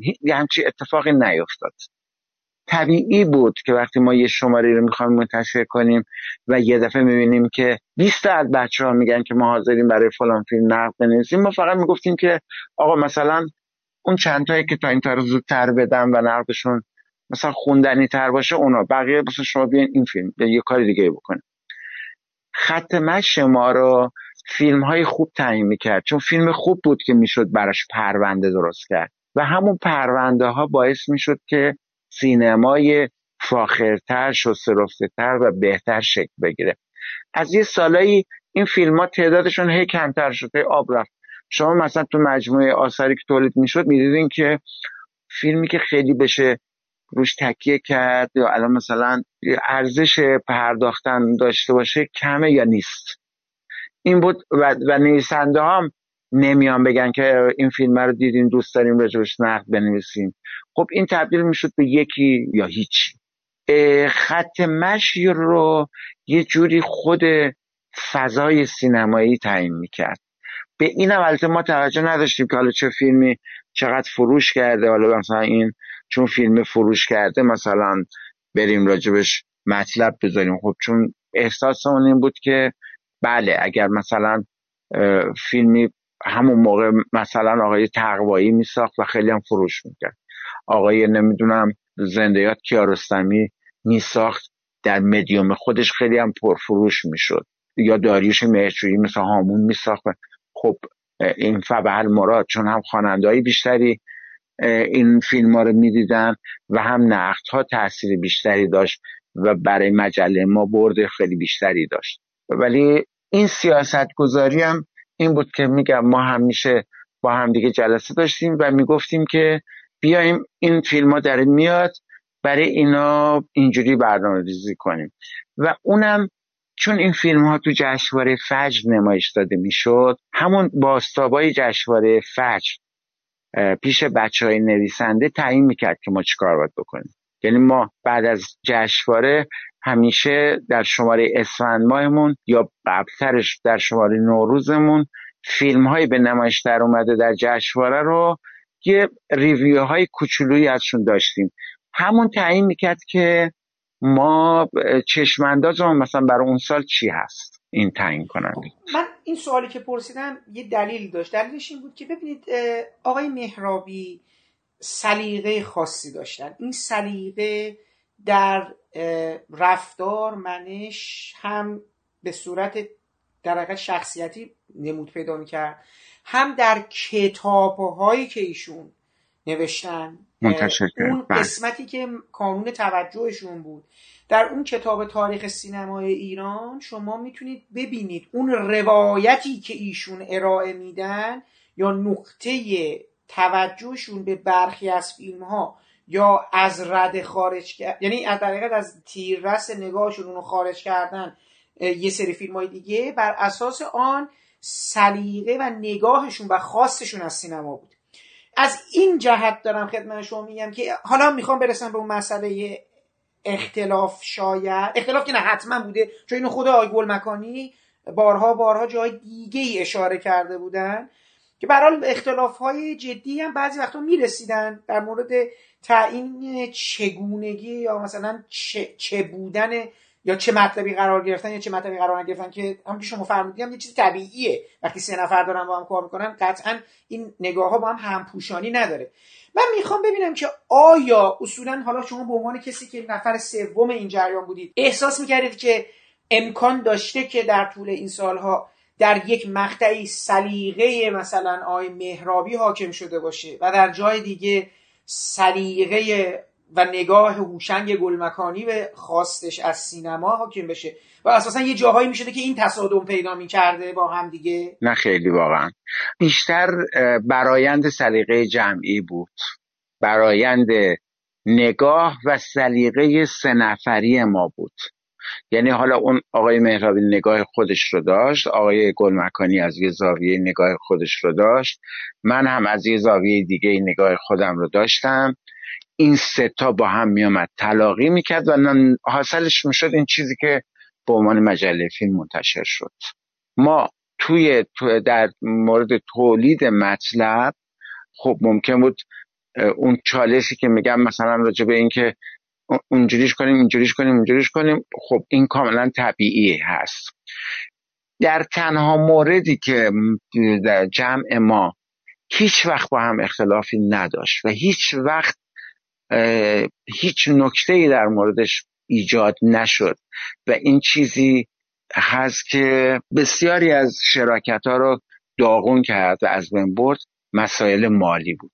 یعنی ما هر سه تا از لحظه شروع تا لحظه الان که با شما صحبت می‌کنم در تنها موردی که هیچ وقت با هم دیگه مشکل و اختلاف نظر و فلان نداشتیم مسائل مالی بود.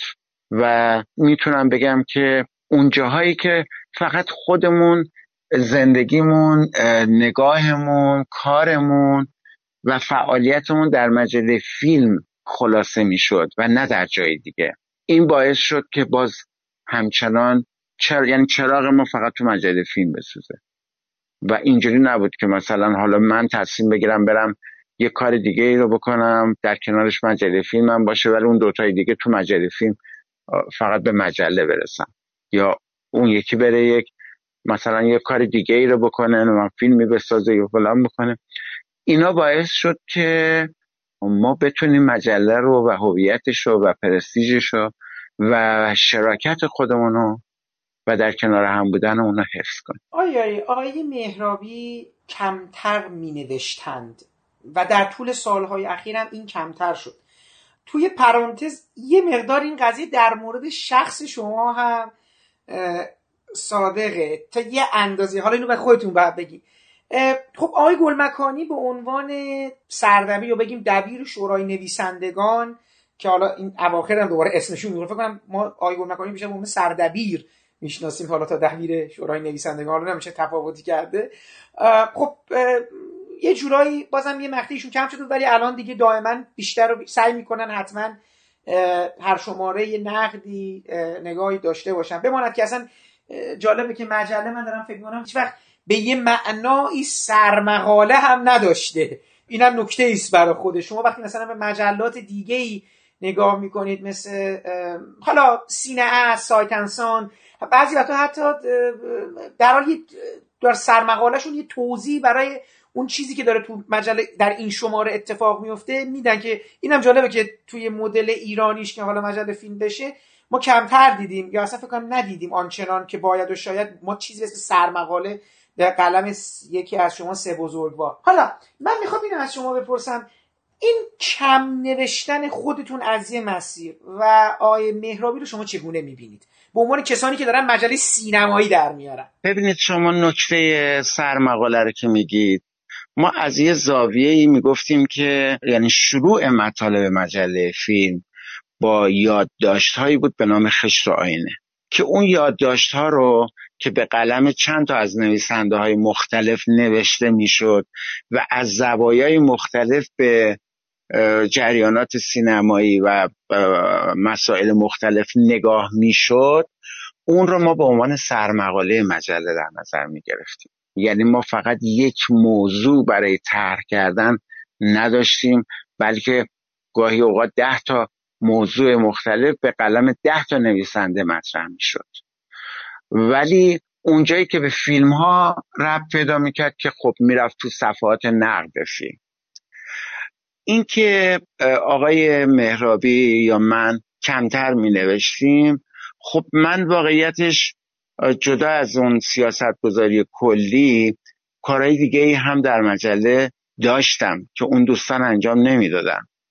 یعنی این من عنوان دبیر هیئت اجرایی مجله را هم داشتم جدا از دبیر هیئت تحریریه که خط مش کلی مجله رو تعیین می‌کردیم. من به خب خیلی از مطالبی بود که برای تولیدش به بچه ها کمک می‌کردم. یا برای انتشار مجله به موقع تلاش می‌کردم. برای بخش تبلیغاتی مجله یعنی بسیاری از فعالیت های اداری هم زیر نظر من انجام می‌شد. آقای مهرابی مطالب مجله رو سطر به سطر می‌خوند. یعنی با وسواس و دقت بسیار قبل از اینکه بره برای صفحه آرایی می‌خوند. متاسفانه مشکلی برای آقای مهرابی پیش اومد آرتروز گردنشون بود. که این باعث شد که برای آدمی که گرافیست بود کاریکاتوریست بود و نویسنده بود دستاشون دیگه خوب کار نمی‌کرد و خیلی از این بابت رنجیده خاطر بودن و خیلی دارو میخوردن و تلاش می‌کردن. یه موارد خاصی هم که می‌شد مثلا یا خودش مصاحبه می‌کرد یا خودش مینوشت. من هم گاه این کارا رو می‌کردم. خب شاید هم یه چیزایی هم چاپ می‌شد که ما عنوان مثلا اسم نویسنده نداشت یا اینجوری نبود ولی خب تو مجله میومد من ولی یادمه وقتی مینوشت مثلا خودم جزو یکی از مطالب خیلی خواندنی و عجیبی که اون سالا یادمه آیه یاری مطلبی بود که ایشون از گزارشی در مورد جشنواره تورنتو نوشتن. رفته بودن سفر تورنتو و برگشته من اصلا خیلی این نکته برام جالبه که یادمه که یه چند پاراگراف یه پاراگراف به توصیف و توضیح آنچه که در فرودگاه رخ داده بود برای ایشون گذشت.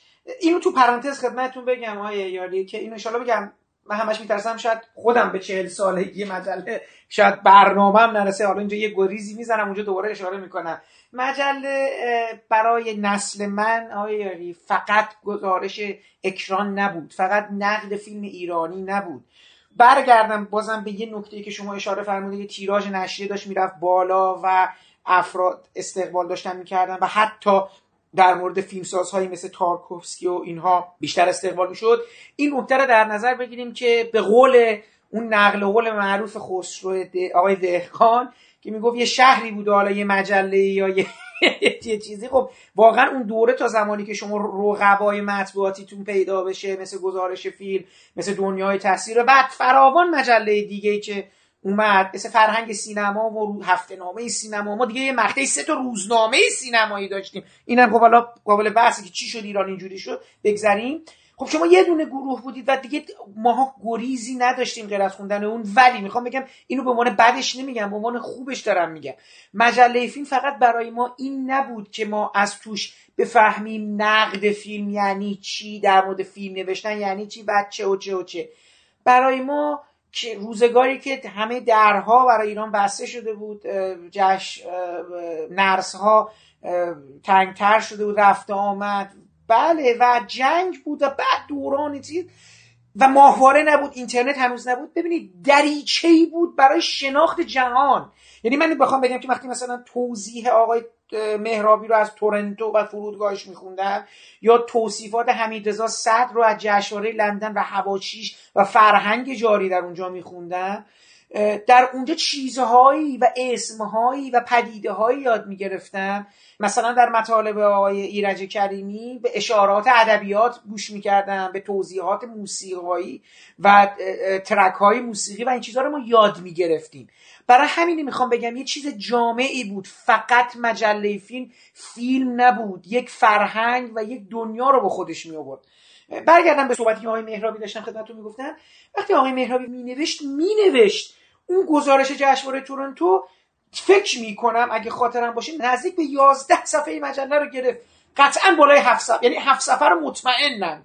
و این زیاد بود. نهایت گزارش های آقای راستی و آقای حقیقت و مثلا کسانی که می نوشتن از جشنواره توکیو یا جشنواره کن و جشنواره لندن که حالا حمیدرضا صد می نوشت مثلا سه چهار صفحه می‌شد. ولی اون وقتی می نوشت می نوشت و این بود که دفعه ما تعجب می‌کردیم. خب چرا بیشتر نمی نویسه خب ما دیگه کمترم امکان جشنواره رفتن پیدا کردیم و اون گزارش هم خب به طور طبیعی قطع شد. کار سختتر شد و رفتن به جشنواره ها به دلیل هزینه ها و به دلیل مسائل دیگه امکان پذیر نشد به همین دلیل نشد ادامه بدیم. سوالی که داشتم می‌خواستم اگه امکان داشته باشه یه مقدار در مورد شیوه اعمال نظارت آقای مهرابی برای ما صحبت کنید یعنی مدل تعاملشون با نویسنده ها و حساسیت هاشون نسبت به مجله. یعنی یه مقدار در مورد شیوه کارشون در محیط کار چگونه بودن.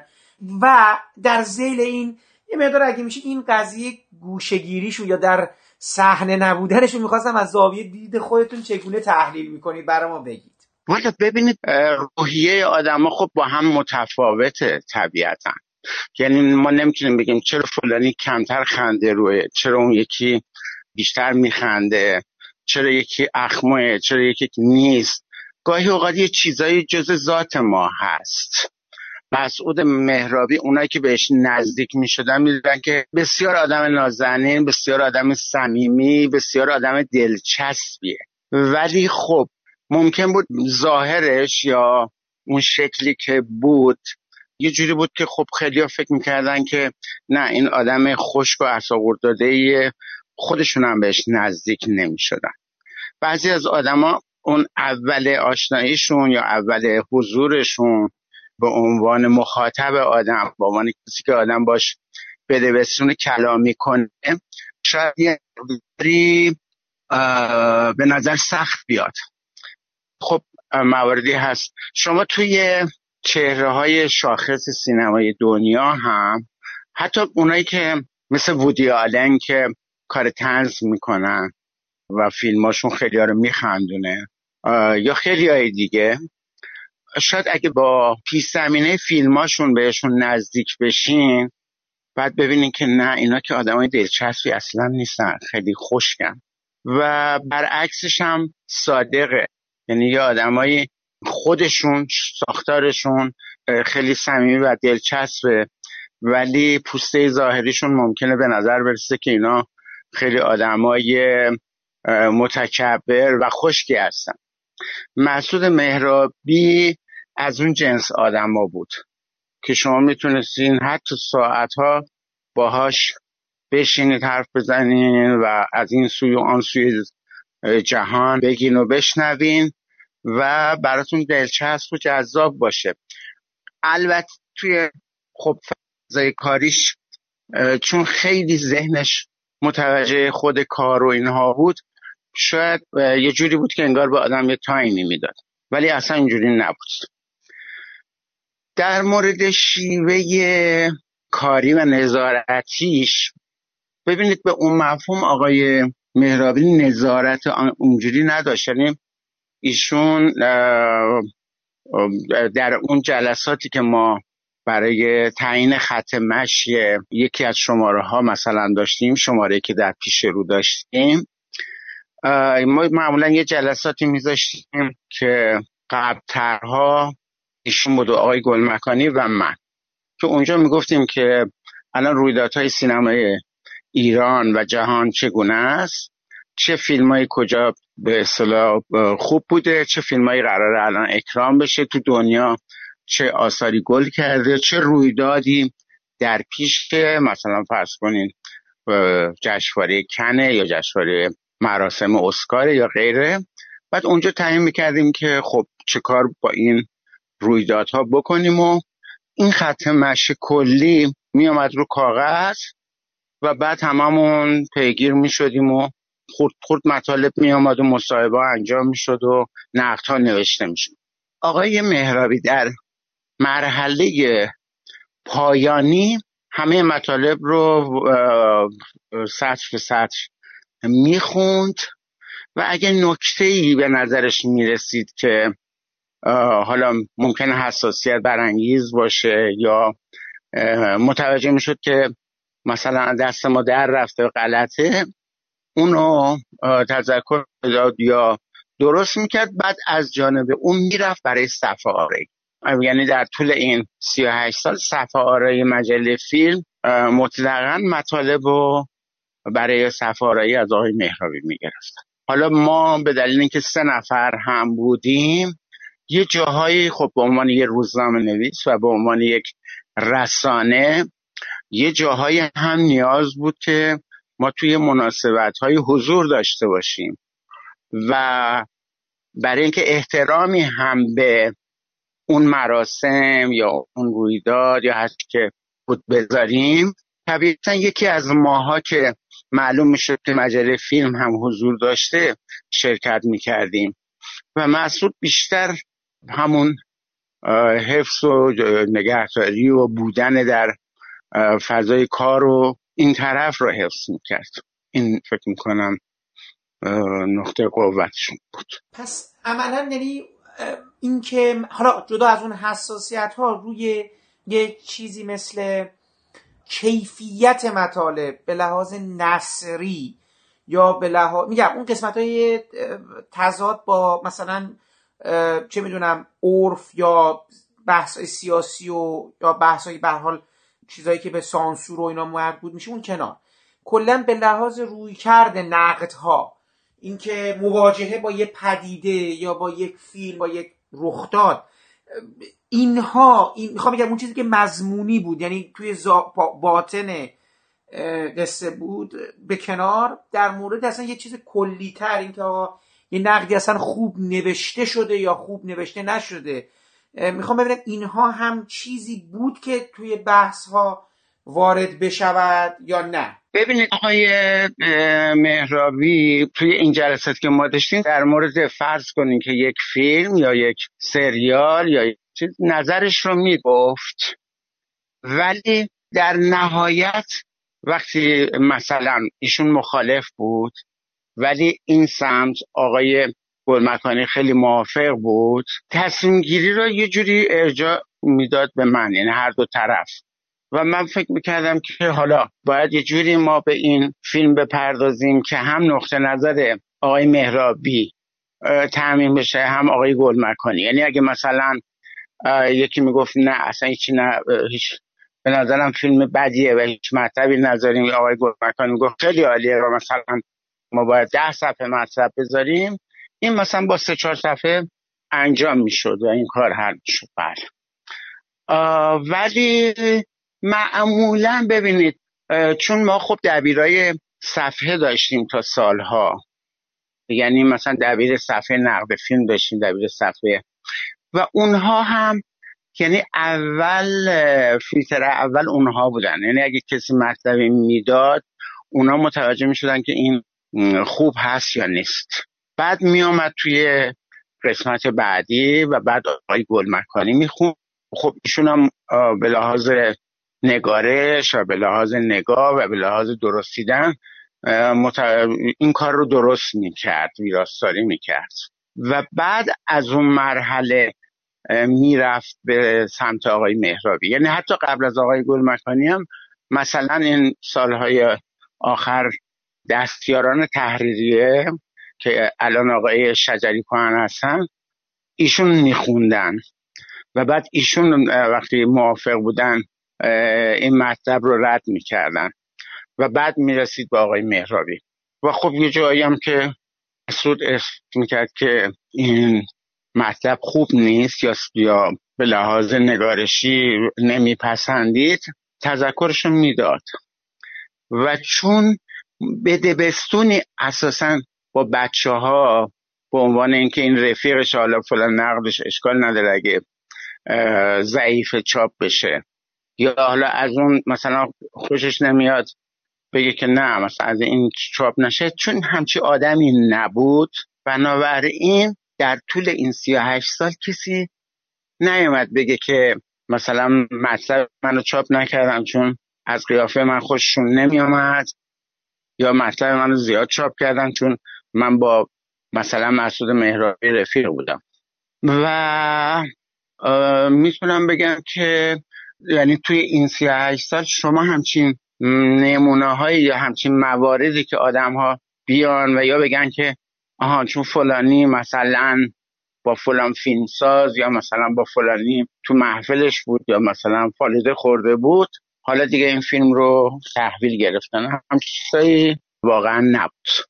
الان به لحاظ حقوقی وضعیت مجله فیلم چطور میشه؟ به این معنا که خب صاحب امتیاز و مدیر مسئول زندیات مهرابی بودن که دیگه در میان ما نیستن. برای توضیح میدیم به لحاظ حقوقی مسیر به چه سمتی میره. الان مجله فیلم در حقیقت یه جورایی می‌رسه به مثلا فرزندان اینا یا نه؟ این یعنی کی الان متولی مجله فیلم از اون زاویه میشه؟ تیم که هست. چه جوری میشه الان؟ شما بعد شما تقاضا بدین. شماها بعد تقاضا بدین؟ نگاه کنین. ما قرار هست که جلساتی بذاریم با یکی از دوستانمون که حقوقدان هستن. و بعد با ارشاد هم رایزنی هایی بکنیم ببینیم که چه مسیرهایی برای ادامه انتشار مجله پیشنهاد می‌کنن. طبیعتا ببینید ما چون اصلا بحث نام و نشان و اینجور چیزا خیلی برای مهم نیست. مهم خود مجله فیلم هست. اینکه به این ساختارش و به این کیفیتش لطمه نخوره. این هستش که قطعا به نظرم بعد از اون جلسات بهترین تصمیم رو و قانونی ترین تصمیم رو و عاقلانه ترین تصمیم رو خواهیم گرفت. من ببخشید اینو می‌پرسم. می‌خوام ببینم که اساسا بین شما دو نفر یا افراد دیگه تو خود این نشریه اصلا تمایلی وجود داره این کار سنگین رو با چون اون قسمت یک پاسخگویی دیگه ای میطلبه از یه جنس سر و کله زدن های دیگه ای میطلبه. می‌خوام ببینم به اینها اصلا خودتونم فکر کردی می‌دونم یک به عنوان فقط یه انتخاب از میان انتخاب های دیگه که خودتون حالا یک نفر از شما دو بزرگوار یا یه نفر دیگه ای وارد رفتن و تقاضا دادن برای مدیر مسئولی بشه. اصلا می‌خوام اینم بپرسم ازتون. حتما باید یک فردی از جمع شما باشه می‌تونه کسی بیاد و این تقاضا رو بده و خب شما رو کمک کنه. اینا اینا همه قابل بحث دیگه نه؟ یعنی آره. با بله دقیقا. یعنی باید ببینیم که توی قانون مطبوعات در این مورد چه نکاتی هست و چه سراحت هایی هست. چون ما همون باید پیش بریم. یعنی ما اصلا نمی‌تونیم خودمون یه تصمیم دیگه بگیریم بعد قانون بگه نه من با این موافق نیستم. ولی و این چیزی که ما آینده ما باید راجع به این قضیه تصمیم گیری کنیم و ارشاد هم کار خودش رو انجام بده. ولی به حال ما تا اون زمان امیدواریم داریم تلاش می‌کنیم به انتشار مجله ادامه بدیم. در روند انتشار که اختلال ایجاد نمیشه ها یاری؟ نه خیر. نه انشالله نه. پیش بینی می‌کنید مسیر مجله تغییر بکنه به لحاظ روی کرد بعد از نبود آقای مهرابی؟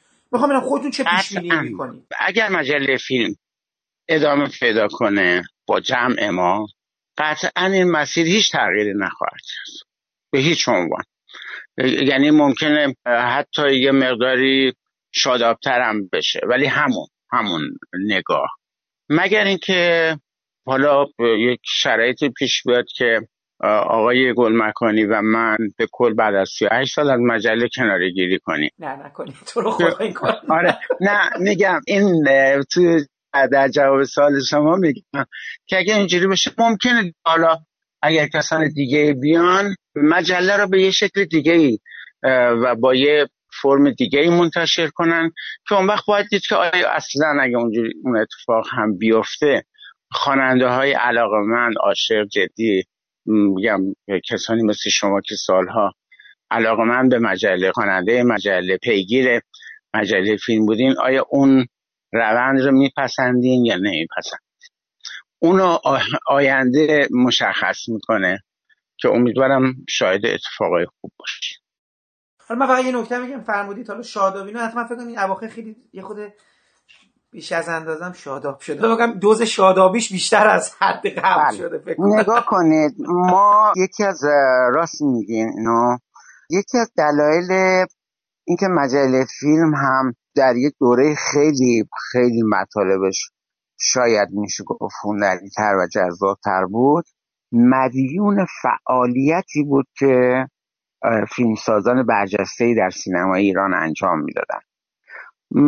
یادمون باشه ما راجع به مجله فیلم داریم حرف می‌زنیم که مجله فیلم روی کردش و نگاهش و تهیه مطالبش بخش عمدهش بر اساس این بود که باعث رونق تولید و باعث بالا رفتن سطح آثاری تولید شده در سینمای ایران میشه.